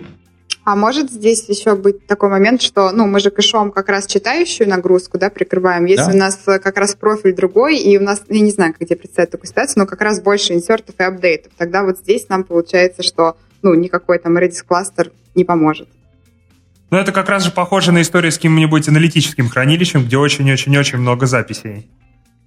Я могу представить э, ситуацию, когда э, инсертов и апдейтов больше, и это не аналитическая база. Л- ну, логи, например, А, аналитическая, аналитическая база. А. Авито хранит логи в кликхаусе. Мы обожаем свой ClickHouse. 4 а, миллиона записей в секунду. Типа, типа на трех серверах, вот Володя Колобаев обычно так делает. Правда, после этого к его базе люди кидают адовые запросы, он потом перестает немножко рассказывать, как у него все клево. А, вот, а, я могу себе представить такую ситуацию, да, ее кэш не спасет, но это редкое достаточно, это достаточно редкий паттерн. Когда мы говорим про, э, э, это редкий паттерн для сценариев, где реально много данных. Когда мы говорим, где много данных, это всякие соцсети, e-commerce и прочее, там очень высокая доля чтения. То есть там кэш спасает, поэтому, ну, вы же все решение с кэшом сообразили, вы же его знаете, это неспроста же оно, оно спасает ну, как бы, э, я должен про это сказать, что мы сейчас находимся в 2019 году. А, и а, проблема вот этих OLTP-шных баз, не шардируемых, она во многом вызвана тем, что они написаны давно, и они написаны без, э, ну, без понимания того, что вот это шардирование понадобится. Сейчас ребята, ну, я помните, вам упоминал человек, который наше все, Майкл Стенебрекер. Mm-hmm. Соответственно, а, а, он, кстати, написал вот эту вертику, про которую я рассказывал, аналитическую, да, а потом у него возникла идея, как бы выглядела OLTP-база, если бы я писал ее не тогда, а он реально ее написал, то есть вот эти Postgres и прочее, они используют внутри код, написанный стенебрекером. А это не шутка. А если бы я написал ее сейчас? И он взял своих MIT-шных студентов и как бы дал им мотивирующий импульс писать базу по новой. А при том, что когда он посмотрел свой код, который используется, на самом деле практически все базы, вот Oracle Microsoft, они используют его код. Кусочки. И у него, ну, прямо вот по, по его словам, я просто там на его конференциях был, а у него, говорит, волосы дыбом встали, потому что, господи, ребята, зачем вы используете это дерьмо? Я его писал, оно писалось под другие базы, под другую оперативку, то есть они писалось под другие компьютеры. Там куча решений, которые были приняты при разработке тех баз, они были вынужденными, чтобы это хоть как-то работало на тех машинах. Сейчас многие из того, что, де, э, что там делается, вообще не нужно. Ну, как вы думаете, почему оно до сих пор осталось в этих базах? Потому что слишком древняя легаси, в которой тяжело уже кому-то залезать. Так ну, типа, оно работает, сложилось. не трогай. Да, так исторически сложилось, потому что эта фигня за годы, понимаете, сотни тысяч, миллионы пользователей, десятки тысяч индусов боевых, которые все тюнили и вылавливали там баги. Оно дошло до такой степени надежности, такой степени, ну, качества, что его уже просто тронуть страшно. А дальше оно там просто вморозило. Боевые индусы. И... Да, ну а что и ты просто... колец. Типа того, да. И а, его уже нельзя разобрать и переписать. И нужно просто взять и писать с нуля. А, а дальше, смотрите, а, как бы зачем писать с нуля с учетом всех сложностей, если можно взять эту старую фигню, если она не тянет, сервер помощнее, либо кэш, либо шардированный кэш. Вот. Но если вы микростонебрейкер, вы умеете убеждать людей.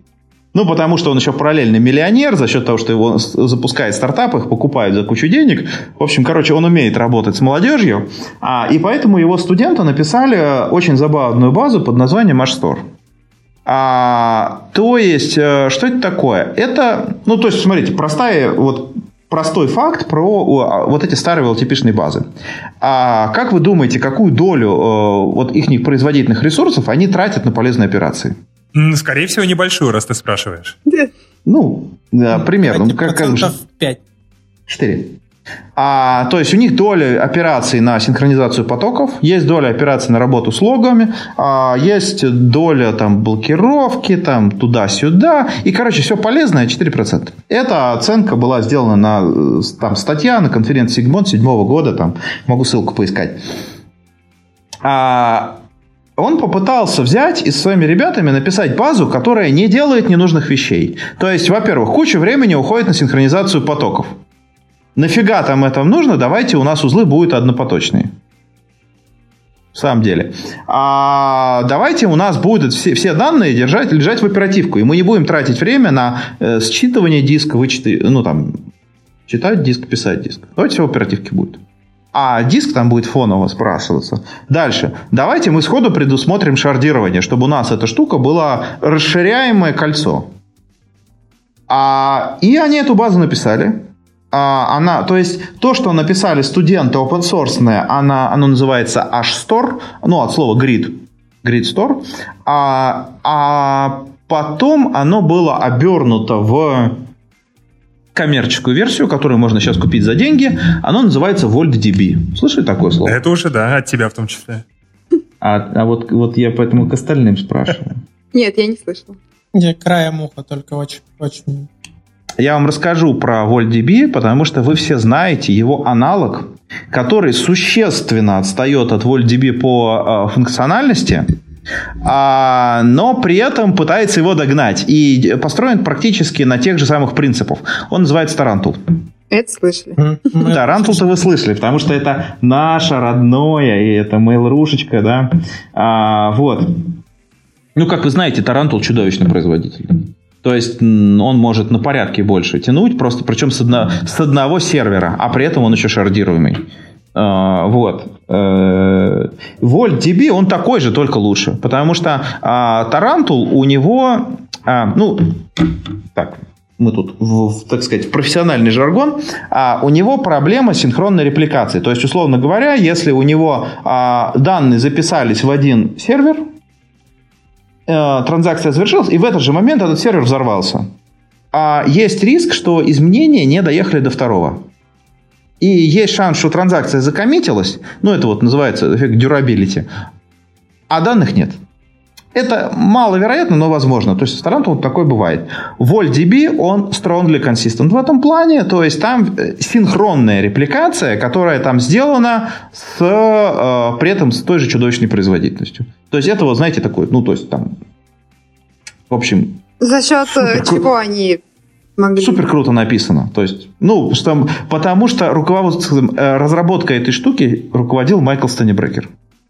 Это человек, который там, он, по-моему, в 16 или 17 году там получил премию, там, сам, там, миллион, миллион долларов за там какую-то премию, там, самый большой вклад в IT, ну, можно тоже поискать.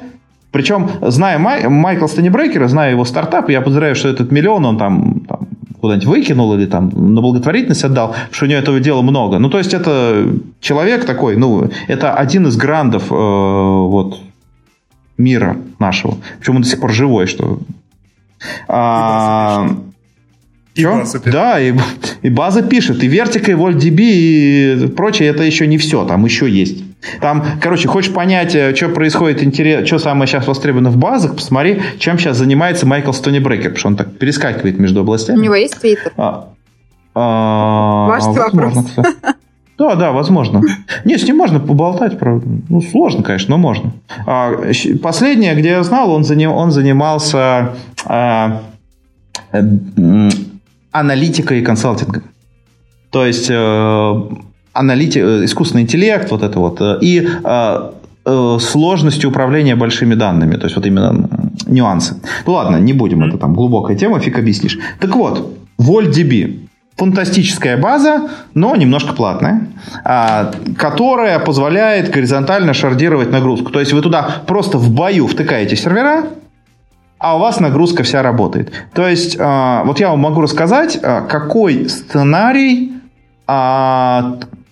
требует таких баз. То есть, эта база, она должна быть, во-первых, она должна быть OLTP-шной, она должна быть э, ну, strongly consistent. То есть, там должно все сходиться до копеечки. Это прям такое жесткое требование. Большинство баз с этим не заморачивается. И при этом она должна быть горизонтально масштабируемой, то есть тянуть огромный, э, огромный поток запросов. Это казино, онлайн-казино. Я думала, финансы, ну, типа, что-то а, связано. В это место Фи- мы это, фина- это финансы. Да, в, в это место мы Джей Казино прорекламируем. Да, ну, в данном случае, ну, понимаете, с Джой Казино, я подозреваю, они там не парятся, что там все сложилось до копеечки. Там как раз плюс-минус Э, нисходимость это нормально. А это американские казино, которые они там в Неваде и прочее, вот у них эта задача очень актуальна, чтобы у них, э, у них огромный поток этих операций, а при этом очень, э, очень такие придирчивые проверяющие органы, им нужно, чтобы просто все сходилось. И вот у них это работает на такого рода базы, они готовы платить за них деньги. Вот я могу сказать, что в случае Авито, ну да, и теперь мы, собственно, перейдем, можем... То есть есть кейсы, когда это может работать. А как вы думаете, почему вы не слышали про эту базу? А, вы предполагаете, что потому что все уже сидят на Потому что мы не играем в казино. Не, потому что все сидят на MySQL и на Postgres, и съезжать на нее уже особо нет смысла, типа и так работает. Да, или на Oracle. То есть, э, понимаете, в чем дело? Э, значит, э, Майкл, он попытался сделать базу правильную, хорошую, продуманную, которая выполняет всем а, требованиям, условно говоря, осид. Ну, знаете, там, атомарность, целостность. Э, Изоляция. Изоляция, да, вот я все время забываю. Я просто по смыслу помню, а как там слово, не очень помню. И durability, да. А, в общем, все круто, правильно делает, которая чудовищно производительная, а, но оказалось, что она при этом сложная. Потому что, а, во-первых, смотрите, куча контор, они сидят на Oracle, Microsoft, вот вы знаете, Postgres и MySQL, это для стартапов. Там куча банков, у всех банков Oracle. А, вот. Им проще купить железо. А, как и всем. А, а потом прикрыться кэшом а потом шардировать кэш. А, и э, оказалось, что мало, кому, мало кто, во-первых, доходит до этой э, потребности. Второе. Оказалось, что... Вот смотрите, вот представьте, что вы, например, вот вы, например, Авито, и вы хотите свой сервис объявлений, например, э, перевести на VoltDB. Теоретический вопрос. Егор, как думаешь, почему мы так не сделали? А, ресурсов нет. Э, ОКРы. Спринты. А, я, не, за что... Ну, это, это, ты все правильно сказал, это все очень помогает. Но на... Смигрировать тяжко, да? А, ну, смиг... да, потому что, ну, смигри... Потому что, смотрите, эти базы, они чудовищно производительные. А за счет того, что там все операции с данными, а их нужно писать хранимками внутри. То есть, Егор, потому что ты представь, вот если я на нашем, вот нашем уважаемом техническом руководителе скажу, ребята, нам сейчас нужно сесть и написать много хранимок в базе. Надо объяснять, что дальше э, будет? Мне, мне нет. Ну, я Расскажи, пожалуйста, людям. Возможно, не все в курсе. Причем, а, понимаешь, как бы, я могу просто не дожить до того момента, когда я начну рассказывать, что это в супер крутой, шардируемой базе в Короче, ну, ребят, если ребят, упрощать... если, если вы просто слушаете, то, поверьте, не нужно бизнес-логику писать в базе. Это действительно сложно. Э, да. Не, а то вопрос, есть вам... это было бы...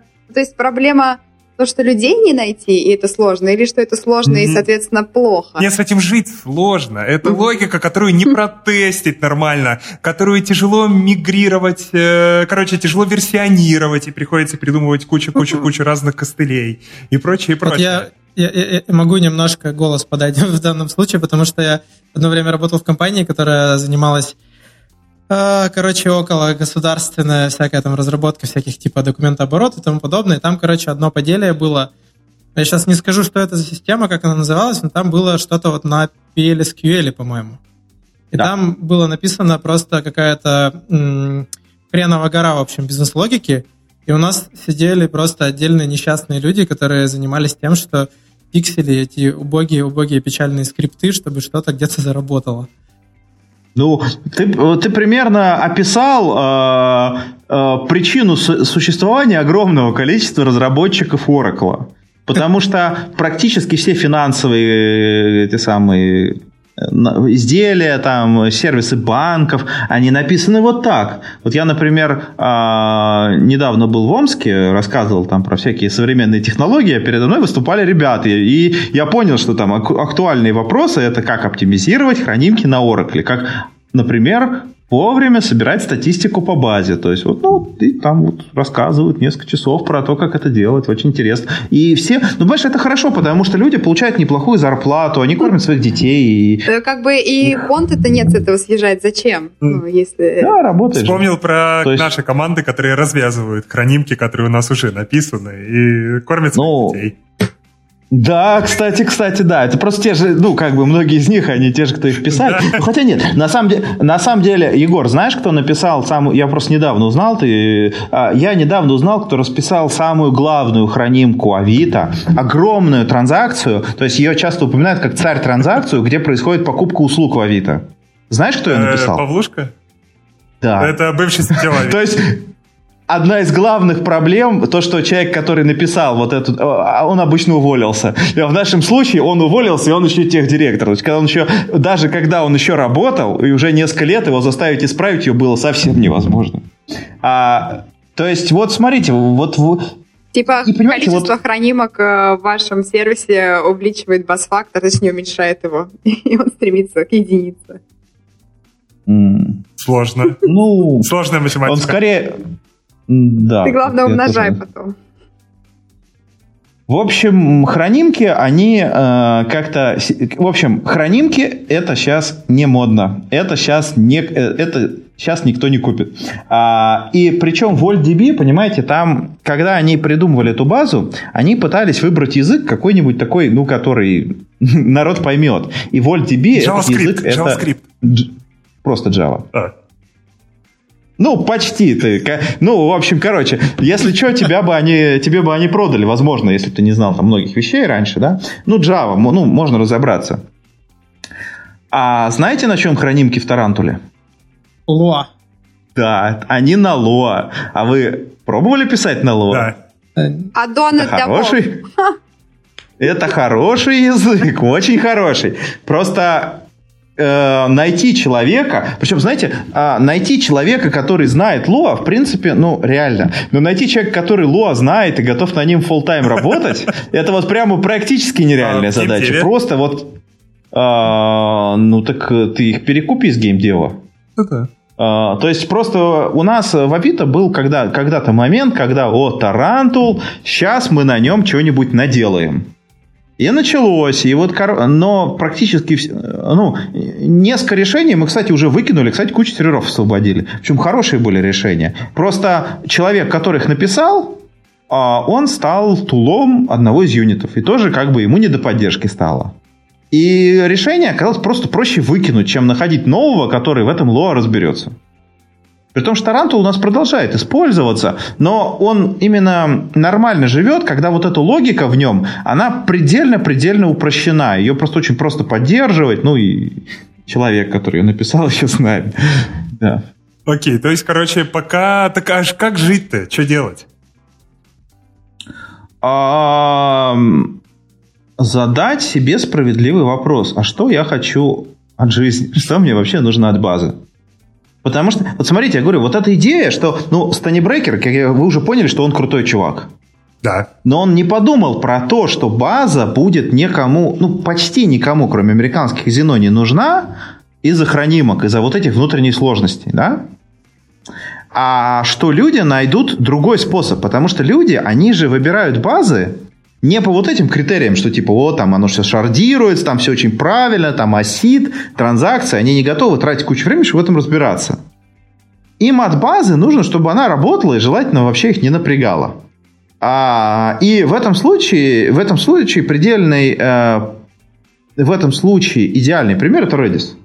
Как вы знаете, это база, написанная одним человеком в open source свободно. Я забыл его ник, ну, такой, mm. что-то испанское такое у него.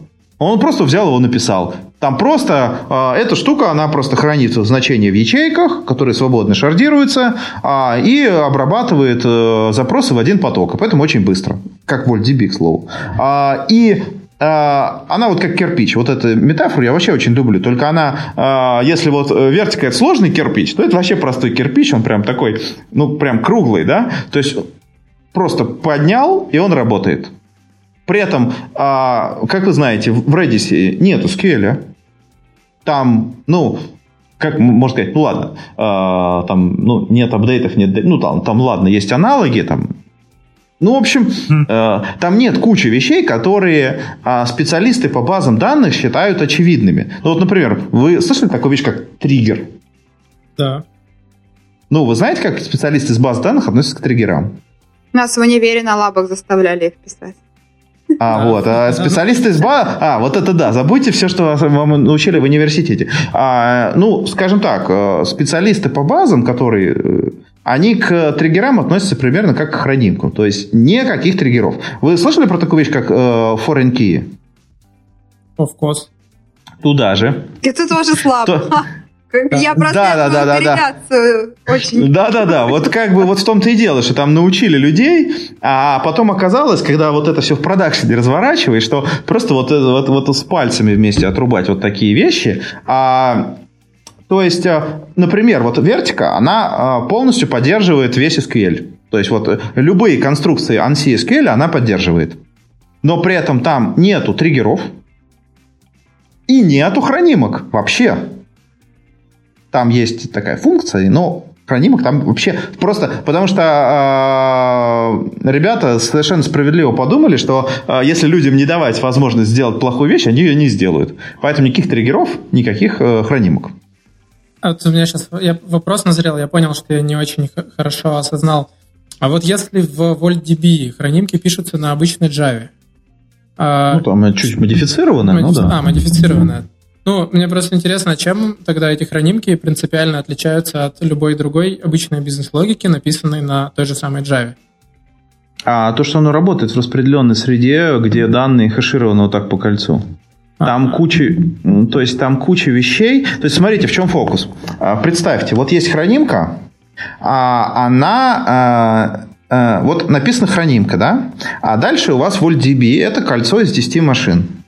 И вот у вас пришел клиент, и он осуществляет покупку, которая должна заэффектить его, его магазин, его объявление, да?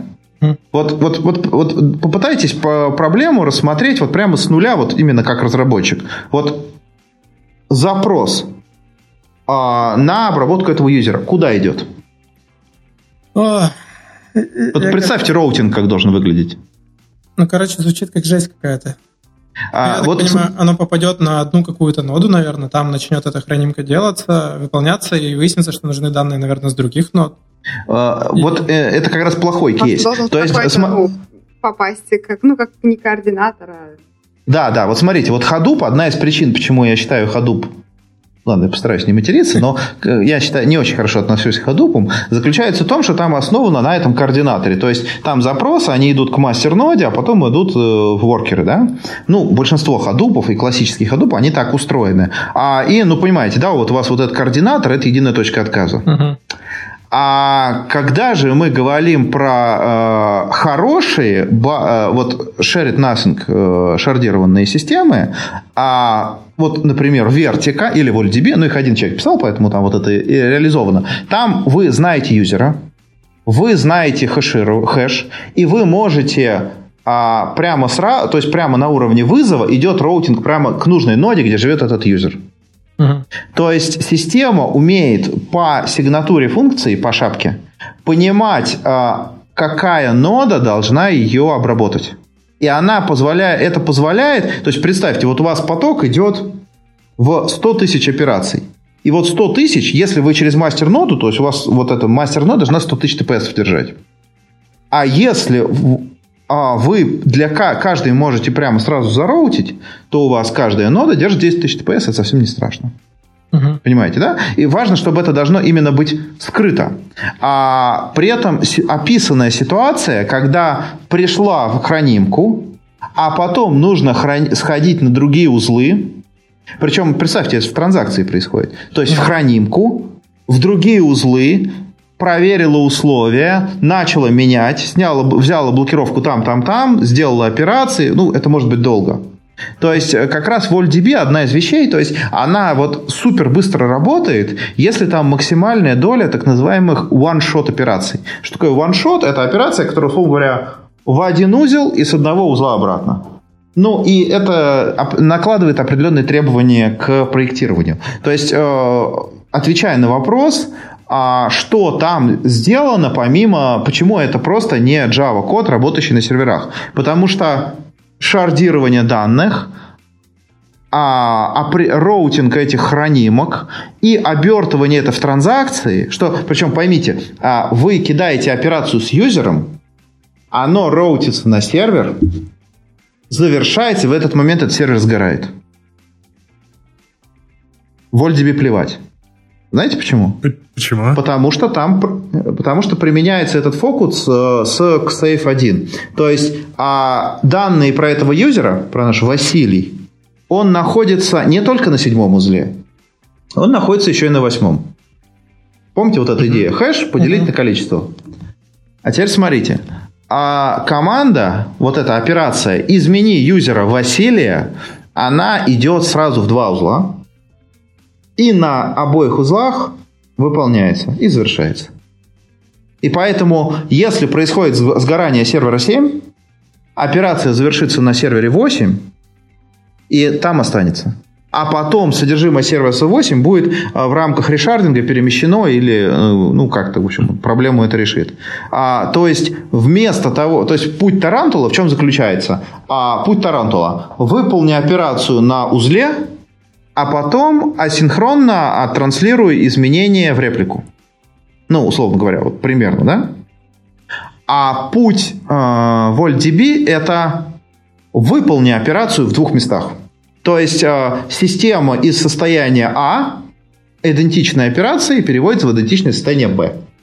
Поэтому, в частности, у них там очень специфические э, используются генераторы случайных чисел, потому что, понимаете, состояние А два рандомайзера, можно перейти не в одинаковое состояние B.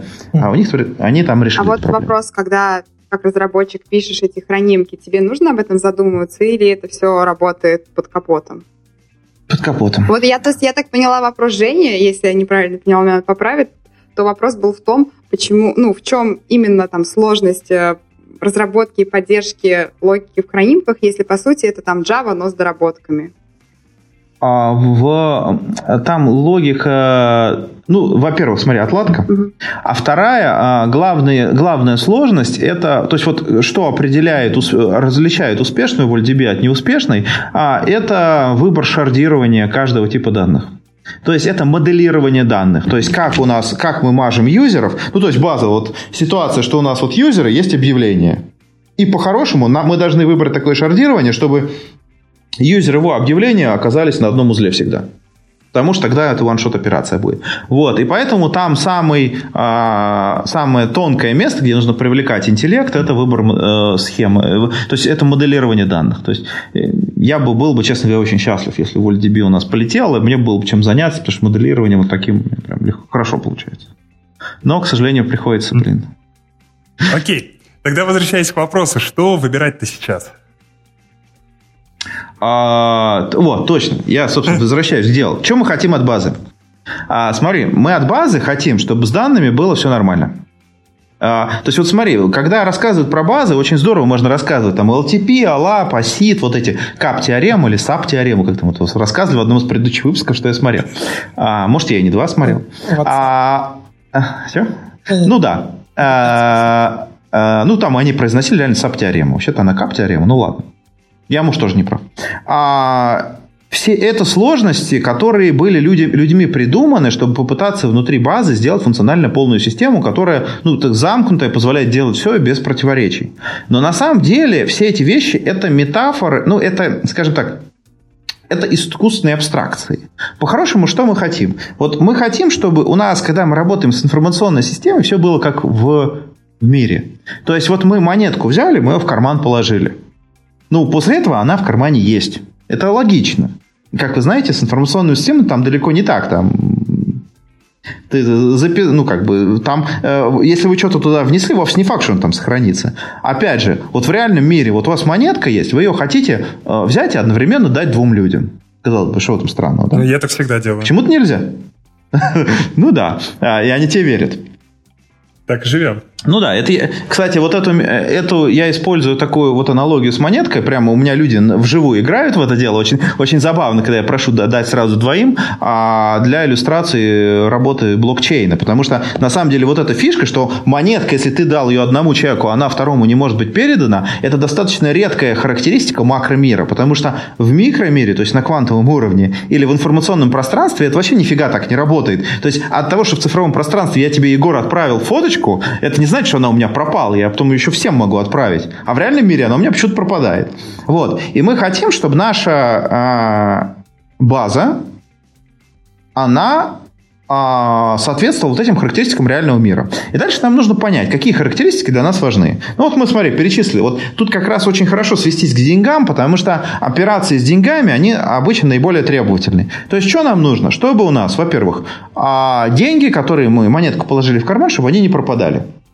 Первое. Угу. Второе. Круто, если у нас деньги не возникают из ниоткуда. Ну, то есть, конечно, если у нас возникают, это круто, но если это у пользователей наших, это уже не так интересно.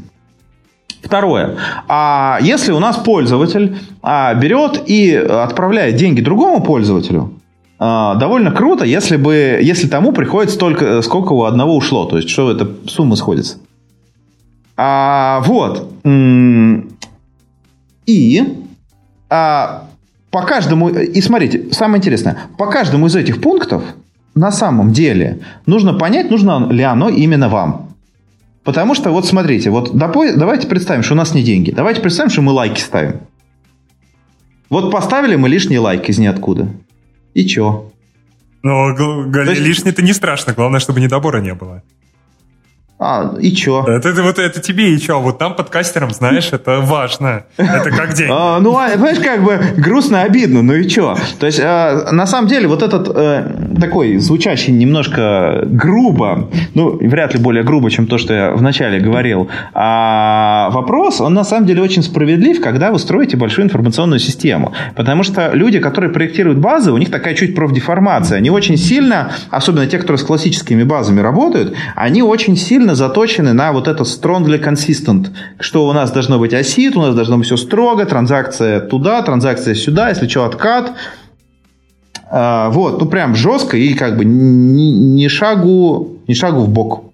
Ну, и, то есть Redis явно писал человек с другой методологией. А если же вы попытаетесь просто взять вот так, знаете, немножко там виски и свободно подумать о деятельности вашей системы, где вам реально нужна, какие нужны характеристики. Может оказаться, что вам на самом деле не нужна вот эта единая согласованная LTP-система. Что вы можете взять и часть функциональности вынести в какую-нибудь например, в тот же Redis.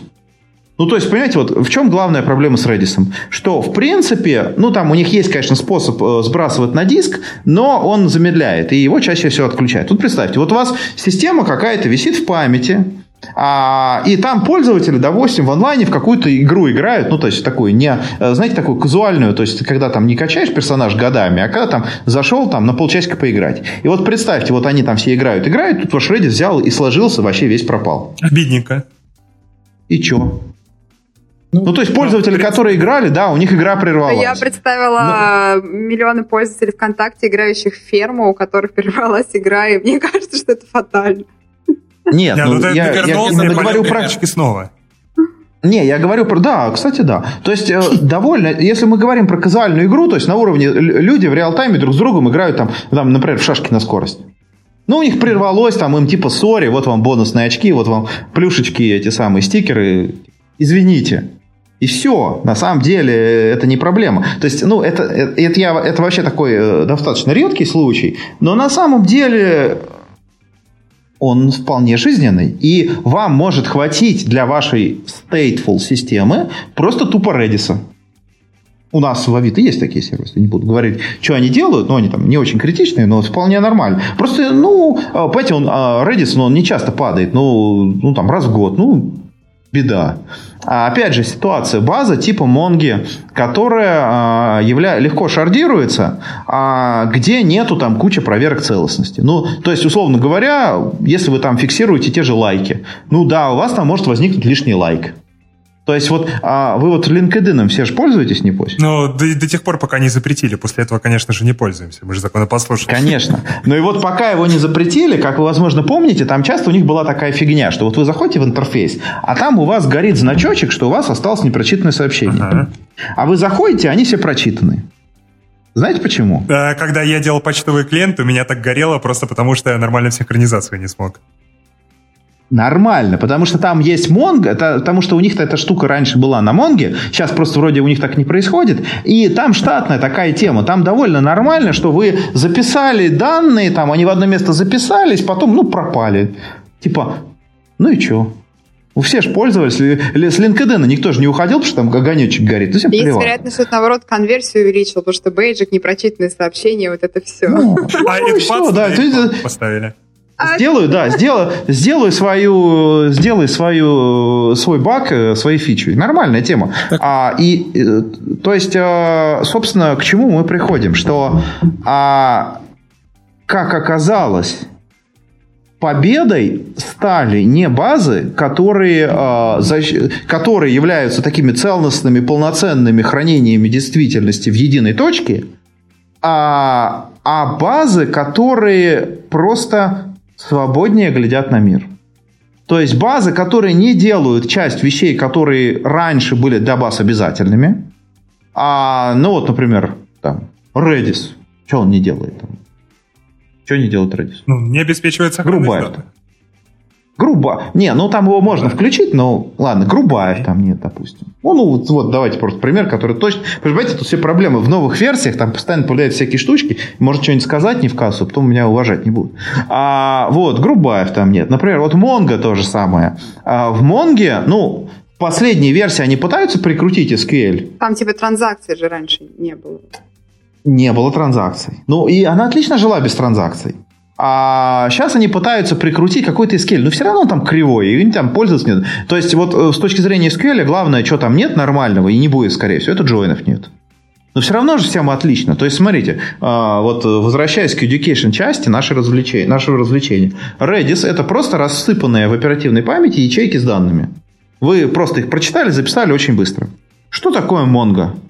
Потому что, когда люди проектировали обычные таблицы, а главный вопрос – это спроектировать схему. Нужно спроектировать, что у нас у меня таблица для имени, таблица для фамилии, таблица для отчества и для пола таблицы. И вот таблица, таблица, таблица э, в смысле столбец, прошу прощения. Столбец для имени, для фамилии, для отчества, для пола. Все хорошо. А дальше представьте, вот у вас соцсеточка, вы сделали такую таблицу. И неожиданно вы хотите, чтобы ваш пользователи, кроме а, ФИО и пола, указывали семейное положение. А, или там любимый жанр музыки. И это значит, что вам нужно в таблицу сделать, изменить схему, добавить столбец. Миграции. Миграция. А теперь представьте, что у вас эта таблица, она еще шардирована на 100 серверах. Ну, совершенно случайно я подумал о Фейсбуке. То есть, представьте, вот представьте, вам нужно в таблицу добавить э, столбец на 100 серверах одновременно. Причем на бою. Представляете, как здорово? Красиво, да. Вот. А, ну, тяжелый запрос. Ну, можно сделать, ну, можно, но это прямо такая инженерная задача, просто застрелиться. А еще, представьте, убрать надо. А запросы идут. То есть проще Facebook выключить и апдейт кинуть. Да? Ну вот. А что стало решением? Решением стала э, база, ну, в данном случае Mongo, которая просто вот эту всю фигню с а, столбцами убрала за скобки. Сказала, ребята, какие столбцы? У нас строчка – это JSON-чик. А что у нас в JSON, то и типа, ну и хорошо. Вот в этом JSON у нас FIO и там пол. А в этом JSON у нас еще и это самое музыкальное предпочтение. А в этом JSON у нас прямо видеофайл целиком. А что нет? Вот. Вот Mongo отличный вариант. То есть отличный вариант. То есть Mongo это в чистом виде LTP база, где просто хранятся вот такой списочек строчек, где каждая строчка, ну там можно всякие ограничения прикручивать, можно не прикручивать. И они все такого вариабельного формата.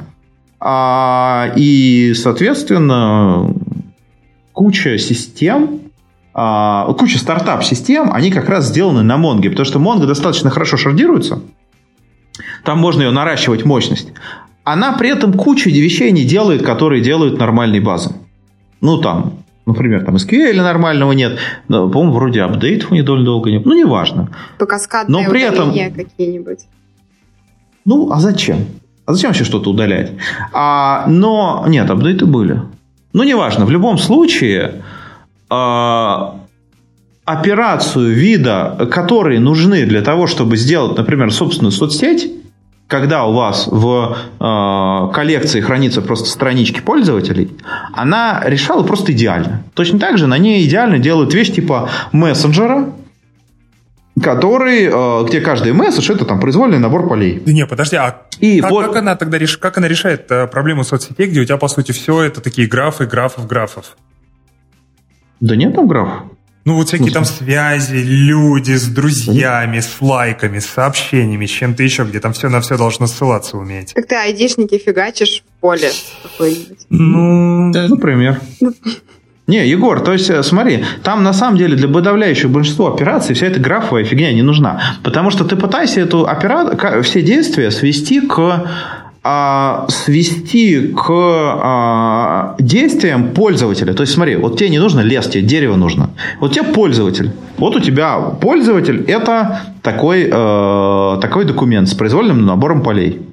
Теперь э, тебе нужно взять э, этот пользователь, он пытается перейти на где у него друзья.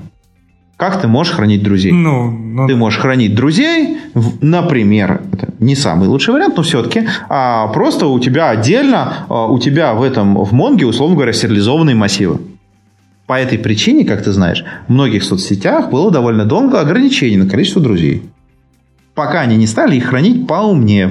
Я рассказываю вам все-таки про базы, которые можно голосом рассказать, там всякие крутые решения начались, но практически все, э, все остальные, они вообще нормально ложатся в документную модель. При этом, смотрите, а, когда а, страничка, вот вся ее структура, все эти поля, там файлики, видео, ну, ладно, видео отдельная тема, ну, неважно. Вот можно засунуть в Монгу. Некоторые вещи лучше туда не сувать, но сунуть можно а потому что они хранятся в документе, их можно читать задержкой, ну там пока страница грузится. Там.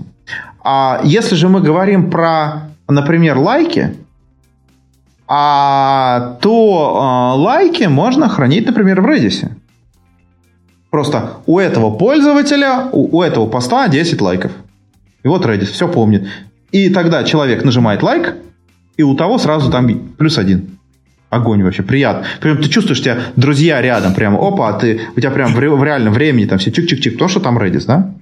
То есть, э, вот мы приходим к ситуации, как, э, которая называется по, по-умному. Э, ну, я тоже так называю, потому что это прикольно звучит, полиглот persistence. Что это значит? А, как бы пойми, для чего тебе нужны базы, и для каждой задачи возьми базу, которая тебе понятна и тебя интеллектуально не подавляет.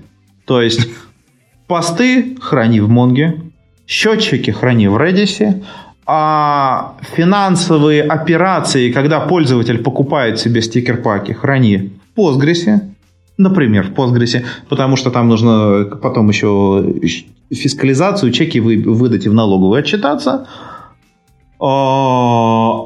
А, например, а, аналитику в реальном времени, которая нужна, чтобы понять, какой пользователю баннер показать, сделай, например, в Тарантуле. Только очень много специалистов надо под каждую. Ну, либо ты полиглот. Ну, да, это помогает. А на самом деле, э, вот мы в Авито столкнулись с такой забавной вещью, что у нас просто куча юнитов, да? А куча юнитов что-нибудь разрабатывает. И вот есть ситуация, когда юниту нужно взять и сделать что-то, а, например, в Postgres. Ну, у нас есть для этого команда DBA, там раньше она такая, ну, команда DBA, да, вот есть и была. А нужно к ним обратиться, они там проконсультируют, помогут развернуть базу, все правильно сделать, да. А вместо этого можно взять а, и взять, поставить Монгу а, и там фигачить. Или Redis поднять. Э, и когда вот мы стали переходить на юниты, довольно скоро оказалось, что вот этот второй способ, он, как ни странно, консультации не требует. Потому что на самом деле, чтобы поднять Redis, а, много ума не надо. А, вот вопрос, который я задавал Егору, поэтому Егор его на него отвечать нельзя. Вот вам задам. А вот знаете, какая одна из самых популярных баз э, по распространенности на устройствах? На устройствах на каких? Ну, ладно, давай с другой стороны расскажу. А, подсказку сделаю. А, эта база называется SQLite. Ну да, потому что а, на iOS она... Блин, это да, вот знаешь, а, вот, ну, на, на iOS понятно, то есть на телефонах она... Вот теперь скажите, как вы думаете, как uh, SQLite поставить на MacBook? Симулятор запустить, ха-ха-ха.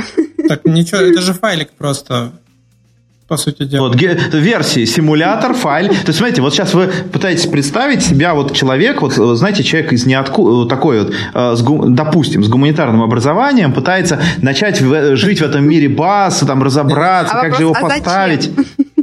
А, нет, зачем? Ну, чтобы, чтобы обеспечить персистентность. Он хочет как-то анализировать данные. Не-не, потому что это же просто типа утилитка, которую ты там, не знаю... Да, ну и как это, как, как это сделать? Не знаю, вот. homebrew. А PTGet SQL. О, да, да, да, вот начинается. Нет, смотрите, вы все, вы все правильно говорите. Просто не, не... пакетным менеджером, Совершенно верно. А, просто, я просто объясню. Это, я, я сам это понял, меня это очень позабавило, поэтому я эту историю сейчас рассказываю. Я просто правильно с Авито, и я еще студентов мучаю, и в этих, короче, второе высшее, да. И вот у меня на втором высшем там есть люди, например, у которых по диплому, а, у них диплом сравнительная культурология. И вот они приходят с макбуком, а, и я их учу, как работать с дан, причем они у меня в конце на питоне кодят, вообще нормально все. А, и вот я просто каждый постоянно меняю свой курс, и вот я решил им добавить SQLite. И вот я пытаюсь э, понять, как этим ребятам с э, сравнительной культурологией э, на MacBook поставить SQLite. Я тоже, вот это apt вот это вот брю, вот это все, да. А знаете ответ какой? И, и что-то не получается. Знаете, какой ответ оказался? Он там есть. Просто у, на макбуках он стоит. Просто его просто запустить надо. SQLite 3 команда в командной строке. Все. То есть, понимаете, а, то есть понимание для людей, что а, вам некоторые базы, они просто вот, ну, как бы есть вокруг вас в воздухе. И, а, и Redis, на самом деле, он появляется в среде, а, в среде примерно так же. Вы просто взяли там тык-тык, Redis есть. А, и специалист для этого уже не особо нужен. Специалист нужен обычно, когда все плохо. Или когда нужно что-то от базы добиться там противоестественно. То есть он, мы в Авито довольно долго, например, жили вообще без специалистов по NoSQL базам. Сейчас вот, например, у меня в DBA команде их три. Вот. А, они, э, причем держат они как дикое количество баз, и обычно к ним а, приходят, либо, ну, когда случаются такие вообще там противоестественные сочетания. А так э, эти базы, они просто работают. Это очень Угу. радует. То есть, по сути, мы, получается, перешли от вот этой модели, когда мы пытаемся найти одну базу, которая реализует вообще все-все-все-все-все наши запросы, к тому, что просто действительно под каждый конкретный кейс выбираем какой-то инструмент, который его хорошо решает, и просто их связываем. Да, все это живет. То есть, понимаете, главное, что а, хорошее универсальное решение, оно обычно сложное, в нем нужно разбираться. То есть, есть люди, которым нравится рыться в базах, но просто, когда эти люди, они берутся за задачу, довольно часто это кончается кучей хранимок, там, и триггеров, и прочих. Что пытаешься в базе, ну, в своем любимом инструменте сделать все, что можно. А, вот. А когда вы, пытай, а когда вы пытаетесь вместо этого использовать инструмент, в котором легко разобраться, то вы получаете кучу бонусов. Например, заменяемость команд. То есть вы можете людей там, пришел другой человек, а он взял там базу поменял. Ну окей, какая разница? Все плевать. Типа монет в кармане осталось, ну и ладно. Какая там благодаря этому была база, это вообще вторично. Вот. А эта картина, ну, то есть... Э, э, эта картина, она для многих является новой, что отношение, в отношении к базам полезен вот такой некоторый пофигизм, потому что он позволяет, э, ну, так сказать, вырывать из э, рассказанного в университете вот этого жесткого понимания, там, целостность, транзакции, ссыл. Третья нормальная форма. Я вам по секрету, кстати, расскажу. Вот Егор знает, а, у хранилища Авито а, самое, ну, одно из самых больших хранилищ в, в России, э, про которое меня там в Америку приглашали, сказать и прочее, оно построено на шестой нормальной форме. Она иногда нужна. То есть нужно очень хорошо просто понимать, зачем она нужна. Просто так делать. Вы никто не знаете, что такое шестая нормальная форма. Это нормально никто не знает. Я тоже не знал до того, как э, не начали мы с Ларсом эту тему крутить. А, вот, ну, то есть но само по себе, конечно, не надо делать что-то нормально. И третью не надо делать. Это нужно для конкретных, для конкретных вещей очень понимаю, зачем, какой тут выигрыш. А просто так, триггеры и прочее. А, то есть нужно именно перейти к пониманию, ну, типа, а зачем? А, и тут вот как бы нужно тоже всех снова предупредить. А то все мне поверят, нафигачат стартапов из всяких говнобаз. А, и потом как бы все у них развалится. Все будут говорить, что они подкаст «Подлодка» посмотрели 101 а там им какую-то лажу рассказали. А, возник... Есть ситуации, когда в, в этой распределенной среде действительно нужны какие-то а, элементы, ну, например, целостности.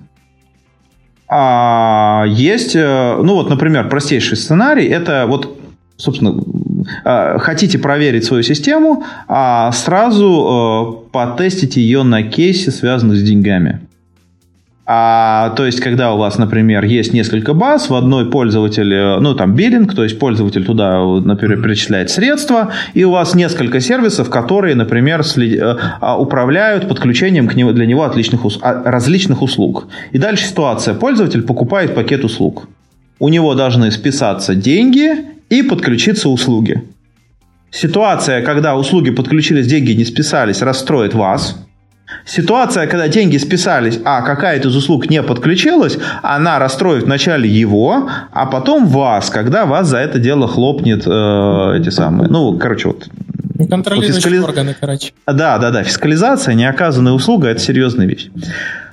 А, вот. И тут вам всплывает в полный рост а, такие замечательные вещи, как саги. Что это такое? Смотрите, у вас есть, не, допустим, у вас есть в системе несколько баз. И довольно часто, как, особенно когда вы начинаете делать там вещи, связанные с деньгами, вам нужно от них что-то похожее на транзакции чтобы у вас было что-то похожее на целостность. То есть тот пример, что я приводил, когда вы что-то покупаете, и у вас должно а, либо, а, либо все пройти, либо все откатиться. У вас недопустима ситуация, что у вас, допустим, какая-то операция выполнилась, а потом неожиданно а, ее следы пропали. Потому что давайте я вам расскажу сценарий, когда это может быть. Вот, допустим, вы фиксируете момент приобретения услуги в Postgres. А вы же знаете, как Postgres а, борется с риском сгорания сервера? А, жур журналирование? Реплика. Okay. Сервер сгорает вместе с журналом. Очень грустно. Реплика. То есть сервер реплика. Так вот, вы выполнили операцию, а, и она учлась в Postgres. Дальше этот Postgres сгорает. Причем Postgres, он выполнил операцию, кинул, э, ну что, транзакция завершена, а типа все хорошо, да? Дальше сервер сгорает, а реплика довольно часто, она там асинхронная репликация, потому что она меньше тормозит процесс. И может оказаться, что ваш сервер сгорел, и изменения не долетели до реплики. И поэтому всплывает, мастером становится реплика, а на ней этих изменений уже нет. А ваш процесс прошел уже дальше. То есть и человек искренне уверенный, что он купил пакет, расслабился, а потом через день он заходит, а его пакета там нет. И вот он очень Авито мошенники. Да, именно. А, а если у него там Postgres, э, не Postgres, а Mongo, то у него это будет с намного вероятностью. А если у него Redis, то там вообще у него постоянно такой будет. А, то есть куча, возможно, ситуаций а, потенциального разрушения целостности. И когда вы уходите, когда у вас одна база, вы, условно говоря, можете посадить на нее DBA, который там крутой, и который ее будет над ней там дышать, следить, и она падать часто не будет. Но когда у вас, ну просто, условно говоря, там, она там раз в год будет падать.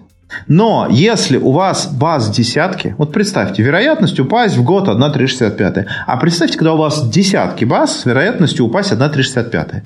Есть шанс, что у вас каждую неделю будет по несколько раз что-то падать и у вас все будет это вот валиться, да, и, вам, и у вас, вам нужно уже э, как-то строить систему, которая выживает эти ситуации, которая их прожевывает. А вариант, который много десятилетий э, пытался быть предложен большими вендорами, назывался распределенная транзакция. Наверное, слышали про такие темы. Это такая мега-система сверху, которая следит за всеми процессами. В общем, такой э, большой брат. Но эта система, она никому, кроме вендоров, она фактически не помогла, потому что внедрение ее – это многолетний процесс, куча денег, и в итоге она практически не работает, и там чисто математические ограничения довольно серьезные. То есть она, вы, вот идея добавления кучи баз – это фактически, что вы э, нагрузку горизонтально размазываете. А когда вы добавляете распределенную транзакцию, вы просто вставляете вот эту единую точку, через которую у вас все синхронизируется. И вы свое горизонтальное масштабирование, оно у вас идет лесом. Вы его теряете.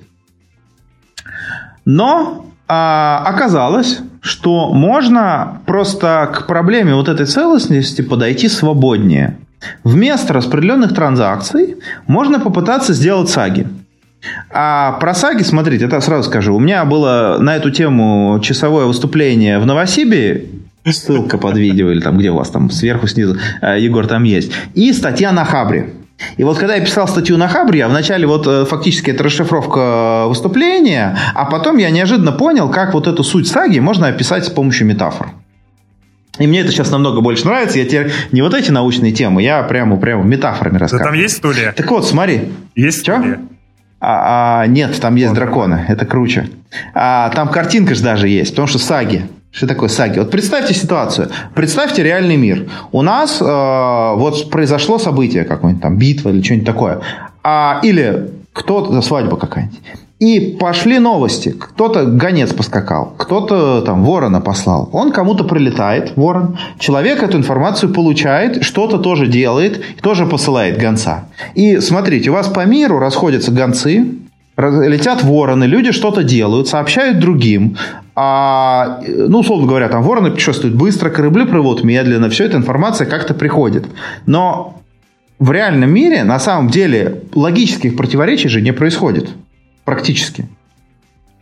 Бывает, что человек получает информацию о, о каком-то событии существенно позже, чем он должен быть, узнает о том-то раньше, из-за этого ведет себя неправильно, но это, наоборот, добавляет сюжету интереса.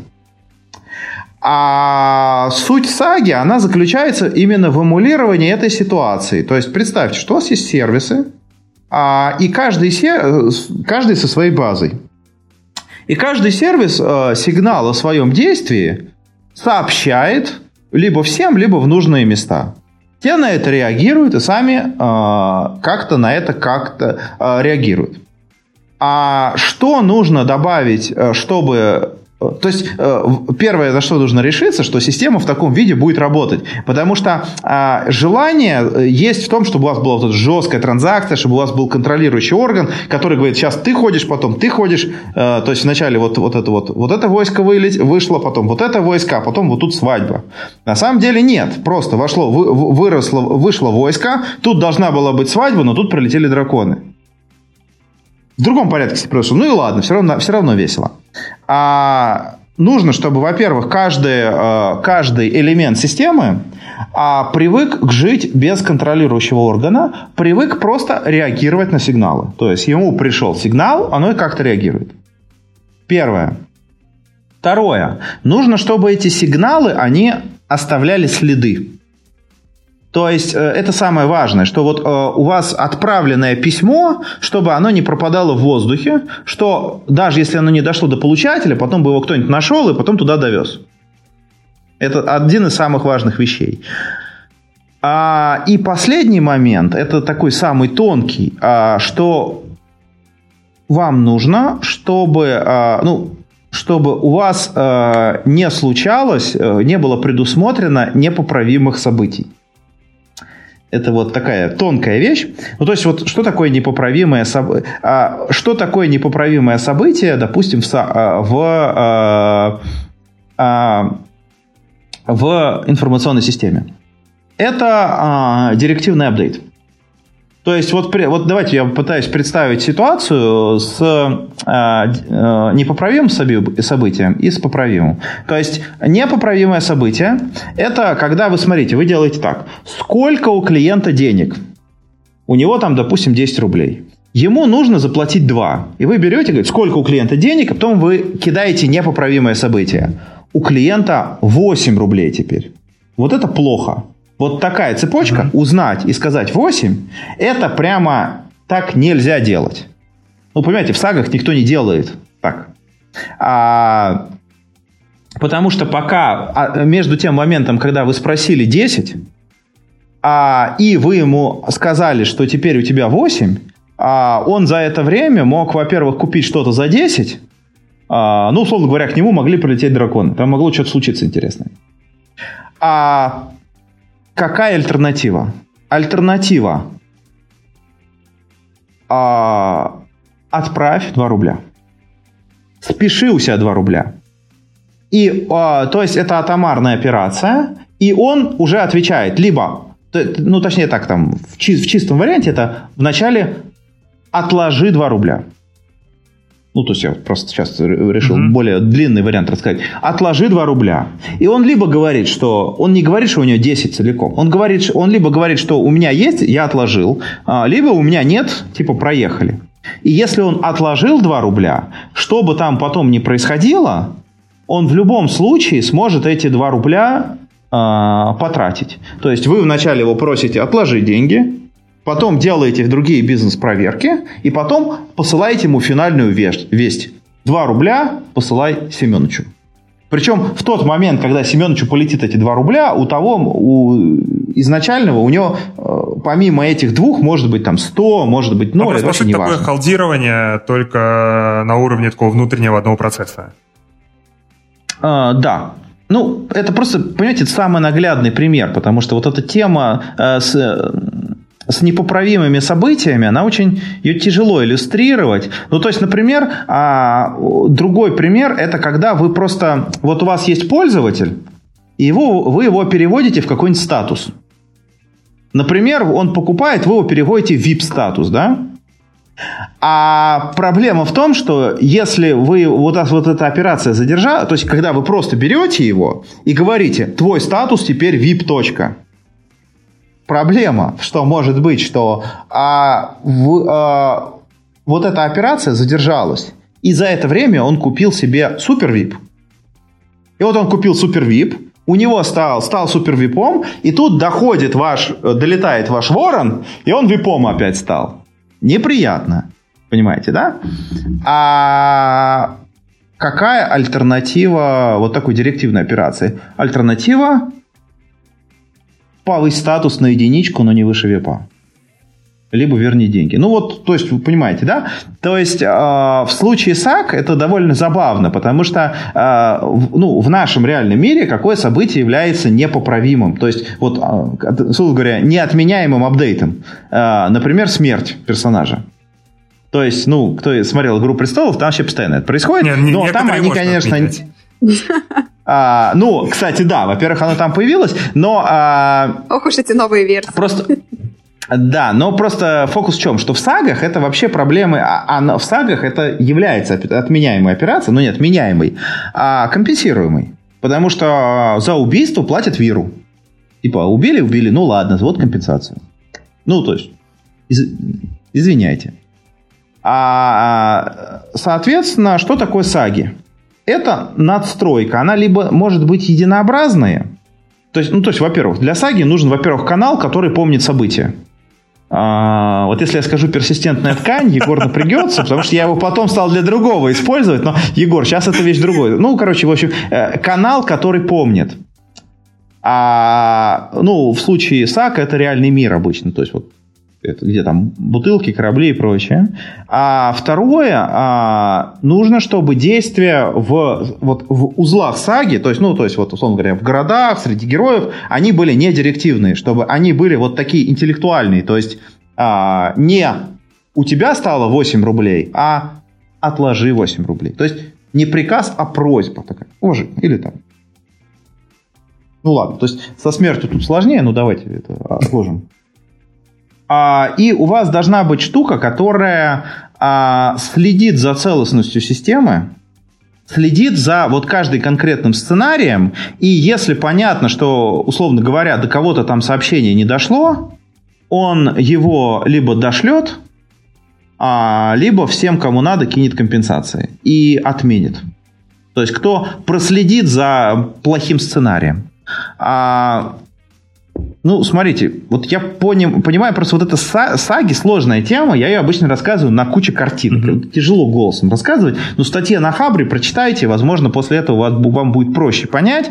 А саги это такая легкая вещь, которая намного-намного легче а, распределенных транзакций, но при этом а, в результате все работает нормально в целом. Ну, то есть деньги не удваиваются, из воздуха не возникают.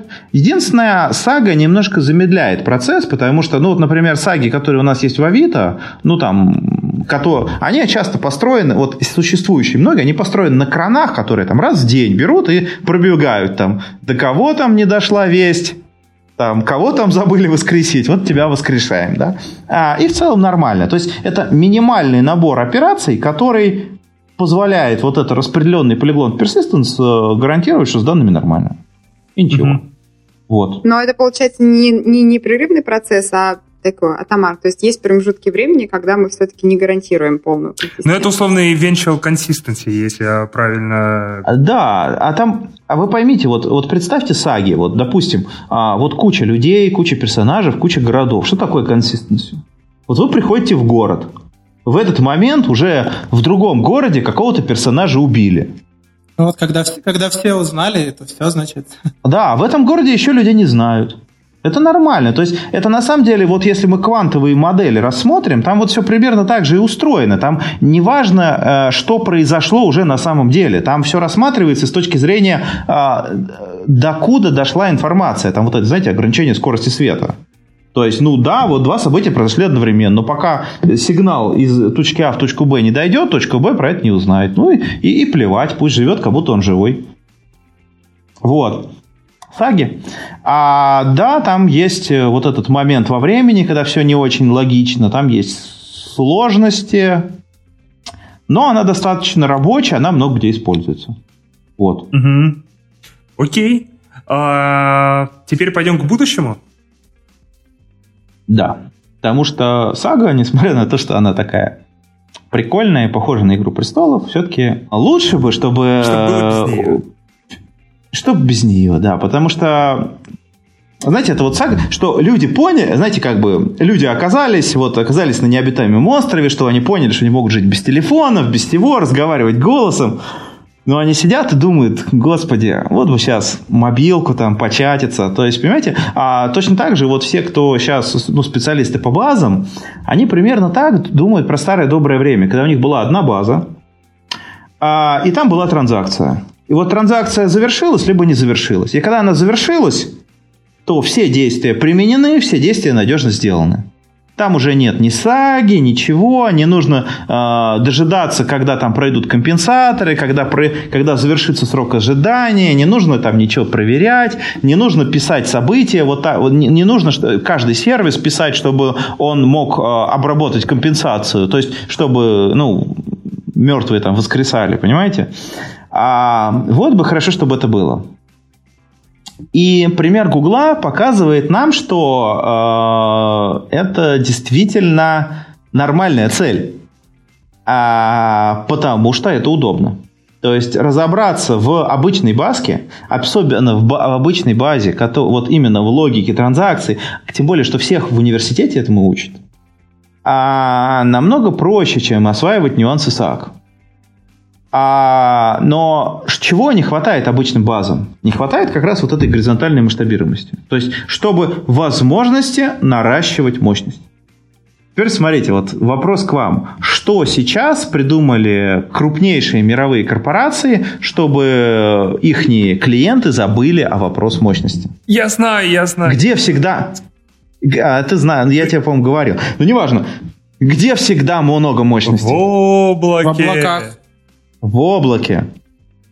Да, Смотрите, эти базы... Да, или там вопрос еще был? Не-не-не, я просто одновременно с Егором сказал и... Облака, ну, да, как да, бы, да. это самое, да. И это самый... Премия идет Евгению. Ну, так вот, а... облака – это очень круто. Потому что мы эти, эти базы, как я уже сказал, они бы, э, большинство были написаны исходя в 80-х годах, когда все привыкли, что у них есть физический сервер, там диски крутятся, там есть процессор и прочее. А зачем базам сейчас работать, имея под собой физический сервер? Почему бы а, не представить базу как некоторую абстракцию, которая находится где-то там, где-то в облаке, плевать где. И вот мы в эту базку мы как-то получаем от нее строку подключения, и мы через эту строку подключения суем туда селекты, инсерты и апдейты. И, все наш, и вся наша система их туда сует. И все эти селекты, инсерты, апдейты, э, там 100 тысяч в секунду, миллион в секунду, они обрабатываются со строгой консистентностью. Как ну, для, с точки зрения пользователя идеально. Вообще огонь. А, то есть представьте, когда у вас система, у вас есть сервис, допустим, который занимается пользователями. И любая операция с пользователем, то есть у вас код в бэкэнде, бэкэнде, фронтенде, всяких мобилках ваших этих, а потом он просто идет в эту базу и говорит, пользователь, изменись. И в тот момент, в ту же миллисекунду, когда у вас получается ответ, что окей, транзакция, ак, все, кто из других сервисов не спросил бы по этого пользователя, они получают уже новое значение. Это гарантируется. Коль, вот э, то, что ты сейчас описываешь, примерно так и выглядит работа с базой данных с точки зрения обычного мобильщика. Да, поэтому для нас это не удивительно. А скорее вопрос, а что может быть по-другому как-то? А что, а, я вам расскажу, что может быть по-другому. По-другому может быть, что вот она у вас так работает, а потом она у вас, у вас latency начинает расти. И вот вы так кидаете запросы, а они начинают работать вначале миллисекунду, потом 2, а потом вы начинаете их кидать, и начинают работать по 10 секунд. А вы тогда э, приходите к вашим DBA и говорите, что вы, что вы, это самое, наш пользователь, ну, типа, нельзя 10 секунд, вы что? А они говорят, ты что, у нас самый большой нешардированный Postgres в Европе. Вообще самый крутой. Это вот то, что он там еще не умер, это чудо, 10 секунд, молись на это. Его нельзя шардировать, а если мы его шартировать, у нас целостность разъедется. Понимаете, да? То есть э, э, в том-то и дело, что для вас база и рабо- так и работает, а пока вы не стали Гуглом. Сами понимаете, что в случае Гугла там возникают нюансы такой работы, ну или Авито. Но Google, так как они ребят серьезные, а, они взяли, они, они хорошо поняли, что им надо. А, и они сделали себе базу под названием Spanner. Кто-нибудь слышал такое слово? ссылка, так сказать, э, под видео или, ну, да. Где-нибудь там есть, э, тут видео-то нет, да. А, называется Cloud Spanner. То есть они его сделали вначале для себя, 10 лет писали. А это вот такая база, а, которая позволяет делать все, что угодно, причем она э, эластично, горизонтально масштабируемая, а она целостная, она, по-моему, SQL поддерживает. И вот э, помните кап-теорема или сап-теорема, да? Которую нельзя, которую нельзя нарушать. Он нарушает она ее. Ну, точнее так, если там глубоко вчитаться в их статьи, в нюансы, а, ну, вы знаете, что CAP это там consistency, availability и partition tolerance, да? А, и что их нельзя всех нарушать, и у них вещь единственная, которая нарушается, это, условно говоря, availability на секунду в год. А все, поэтому типа, а, ну типа, клиенты считайте, что просто база, которая игнорирует как теорему, потому что это ненужная фигня. А и все. В чем подвох? Это также не бывает, чтобы такая утопия и за бесплатно, что все работает идеально. В Гугле это за бесплатно? Ну, облаке? Cloud Spanner, название ни о чем не говорит. Ну, ладно, э, им чем-то же, наверное, при дизайне всей этой штуковины пришлось пожертвовать. Или только вот этой одной секундой, и все.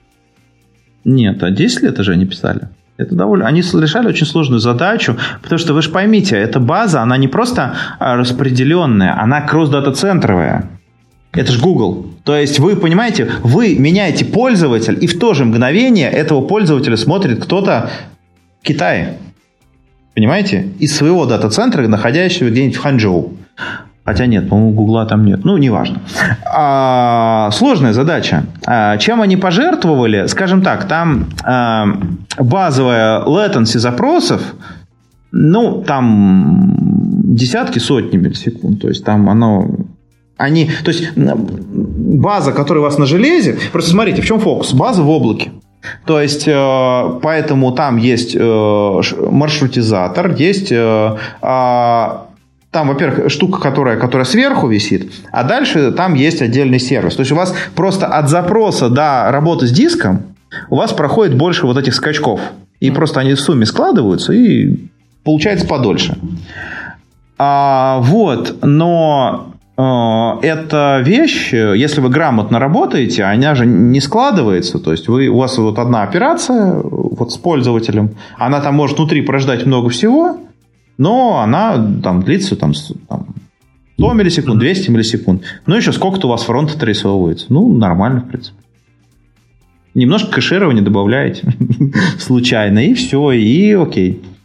А, то есть э, цена а, и вот эта задержка. То есть они внутри как-то ее у себя умудряются более быстро запускать. Для внешних пользователей она работает, то есть, э, ну, сложнее. Ну, и немножко с ней нужно уметь работать. Но, в принципе, вот эта идея, а, это на самом деле будущее. То есть, чтобы... Сейчас, э, sorry. Вместо того, чтобы разводить кучу баз, вы просто делаете абстрактную универсальную базу, которая берет и наращивает мощность. А, но это получается абсолютно проприетарное решение, у которого нет каких-то бесплатных аналогов. Да. А, они используют, а, то есть а, на докладах про микросервисную архитектуру, когда ребята из Гугла рассказывают, как строить микросервисы, они все рассказывают примерно так. Ребята, это все круто, да, саги, саги, зашибись. А, там, тру, ну, и вот они, знаешь, рассказывают про нюансы микросервиса, что там нужно сделать. Там нужно тротлинг, там, кразиманки, бла-бла-бла-бла-бла. Но, говорят, в конце говорят, ну, понимаете, вот это все круто, вот саги и базы, прочее. Но намного лучше, если у вас есть единая, целостная, консистентная база. У нас есть спайнер. Вам он, к сожалению, не очень поможет по ряду причин. А можете использовать для этого как RouchDB. Он хреновый, конечно, ненадежный. Ну, вы, короче, помучитесь. А хотите нормально, приходите к нам, мы вам покажем. Ну, покупать наших слонов.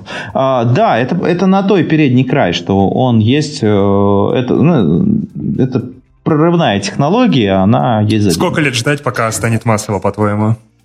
Ну, я думаю, лет пять. Mm-hmm. Вот, тогда уже это что-нибудь такое появится. Ну, все привыкнут. То есть, смотри, Егор, вот я объясню. А, вот VoltDB было хорошим примером, когда а, базы, написанные в 80-е, переписали по новой.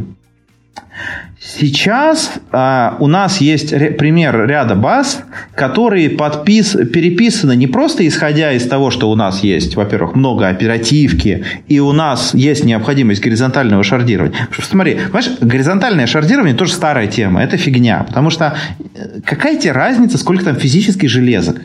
Тебе нужно, чтобы у тебя мощность наращивалась. И поэтому а, а, сейчас есть базы, вот, например, э, одна из последних, которых вот я хорошо знаю, это база Snowflake, аналитическая база. Она изначально написана, прям код ее написан, исходя из, не исходя из того, что она работает на физических серверах с дисками и прочее. Она исходя, изначально написана как сервисы, живущие в облаке. То есть она не работает с дисками. Она работает с абстрактным как бы S3. То есть она абстрактным эластичным хранилищем. Она работает с абстрактной вычислительной наращиваемой мощностью. И поэтому, например, в Snowflake один из самых забавных кейсов заключается в том, что там нет, понимаете, вот обычные э, системы распределенные, там как? Там узлы, и каждый узел он помнит, считает. А как устроен Snowflake? Там есть как бы отдельная часть системы, которая помнит, то есть отдельное кольцо серверов, э, которые помнят, ну, условно говоря, там диски большие. А есть отдельное кольцо серверов, которое считает. И поэтому, когда в систему растет нагрузка на э, расчет, ну, вычисление, она берет на лету, и вот это считающее кольцо прямо очень быстро наращивает. То есть пришло э, в 10 раз больше запросов, она прямо на живую подключила 10 серверов на несколько минут. Потом отключила. Она может это делать очень быстро, такое эластичное сжатие, расширение, потому что ей не нужно данные перемешивать. Они вот как были в этом кольце хранения, так и остались. И база типа, вот, вот этот подход, когда а, в, вся логика пишется, исходя из вот этой облачности, а, я думаю, он прям будет развиваться, и рано или поздно мы дождемся до чего-нибудь а, классного, удобного, что все вообще забудут про, например, про Postgres на железке, но оно практически наверняка будет э, платным, потому что облако же не бывает облаком вообще. Это облако Google, или облако Амазона, или облако Microsoft. Я сильно сомневаюсь, что то, что написано под облаком Microsoft, заведется в Амазоне. Ты еще про облако Яндекса забываешь. Или в Кубе. А, да. Я, я оставляю все шансы меня переубедить. Я, ну, они просто начинают путь. А, ну, и, и точно, mm-hmm. точно так же. Ты еще забываешь про облако, там, Сбербанк, там, много облаков таких у нас. Вот. И, или, или, например, а, по Авито, кстати. Который тоже, возможно, скоро покажет да. им всем, где раки зимуют. Все, все они там будут. Да, все, все, все они тут будут. Знаешь, почему э, вендоры, в смысле, э, ритейлеры э, американские практически не пользуются Амазоном и очень любят облако почему? Microsoft? Потому что облако Амазона принадлежит Амазону, который ритейлер. Ты станешь держать свои данные у своего главного ну, конкурента? логично, да. Ну вот, да, я тоже как-то об этом не думал, но мне ребята рассказали. Вот такая история, то есть база будущего. Давайте плавно подводить черту.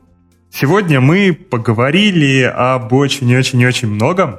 Начали мы с того, что вообще определили две основных, два основных типа баз. Это OLAP базы и OLTP. Поговорили не скажу, что вкратце, а поговорили как раз достаточно много про то, для чего каждый из этих видов баз нужен, чем они отличаются, какие представители у них есть. И, короче, много-много всего было про это.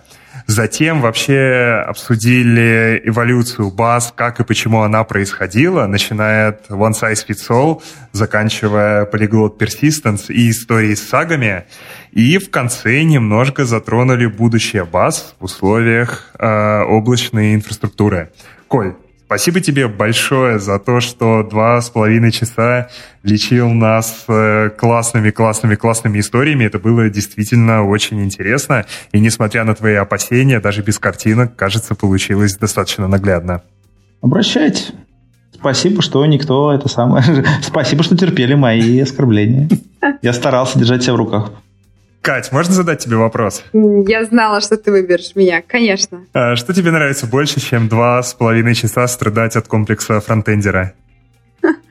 Больше этого, дорогие слушатели, мне не нравится ничего, потому что лучшее, что я испытывала за последнее время. Но, тем не менее, нам очень-очень нравится, когда вы подписываетесь на нас в SoundCloud, в ВКонтакте, в Фейсбуке, подписывайтесь на наш Твиттер – заходите к нам в чатик, пишите, как вам понравились или не понравились выпуски, а мы над этим обязательно поработаем, но этот выпуск, я уверена, что будет просто в топе. А также самое главное, слушайте наш подкаст. И заносите на Patreon. И обязательно ставите лайки, хотя, как мы выяснили, плюс-минус один лайк – это все на самом деле фигня. А может быть, вы поставите, а его не будет, поэтому... Да, потому что там а, у SoundCloud на Redis лайки. Потому что очередной полиглот persistence дело свое. Поэтому дело. лучше поставить лайк несколько э, раз. Вот, поставьте лайк во всех системах, чтобы где-то он достался. На этом все. Спасибо вам, что были с нами в этом 101 выпуске. Любим вас. Всем пока. Пока-пока. Пока. -пока. пока.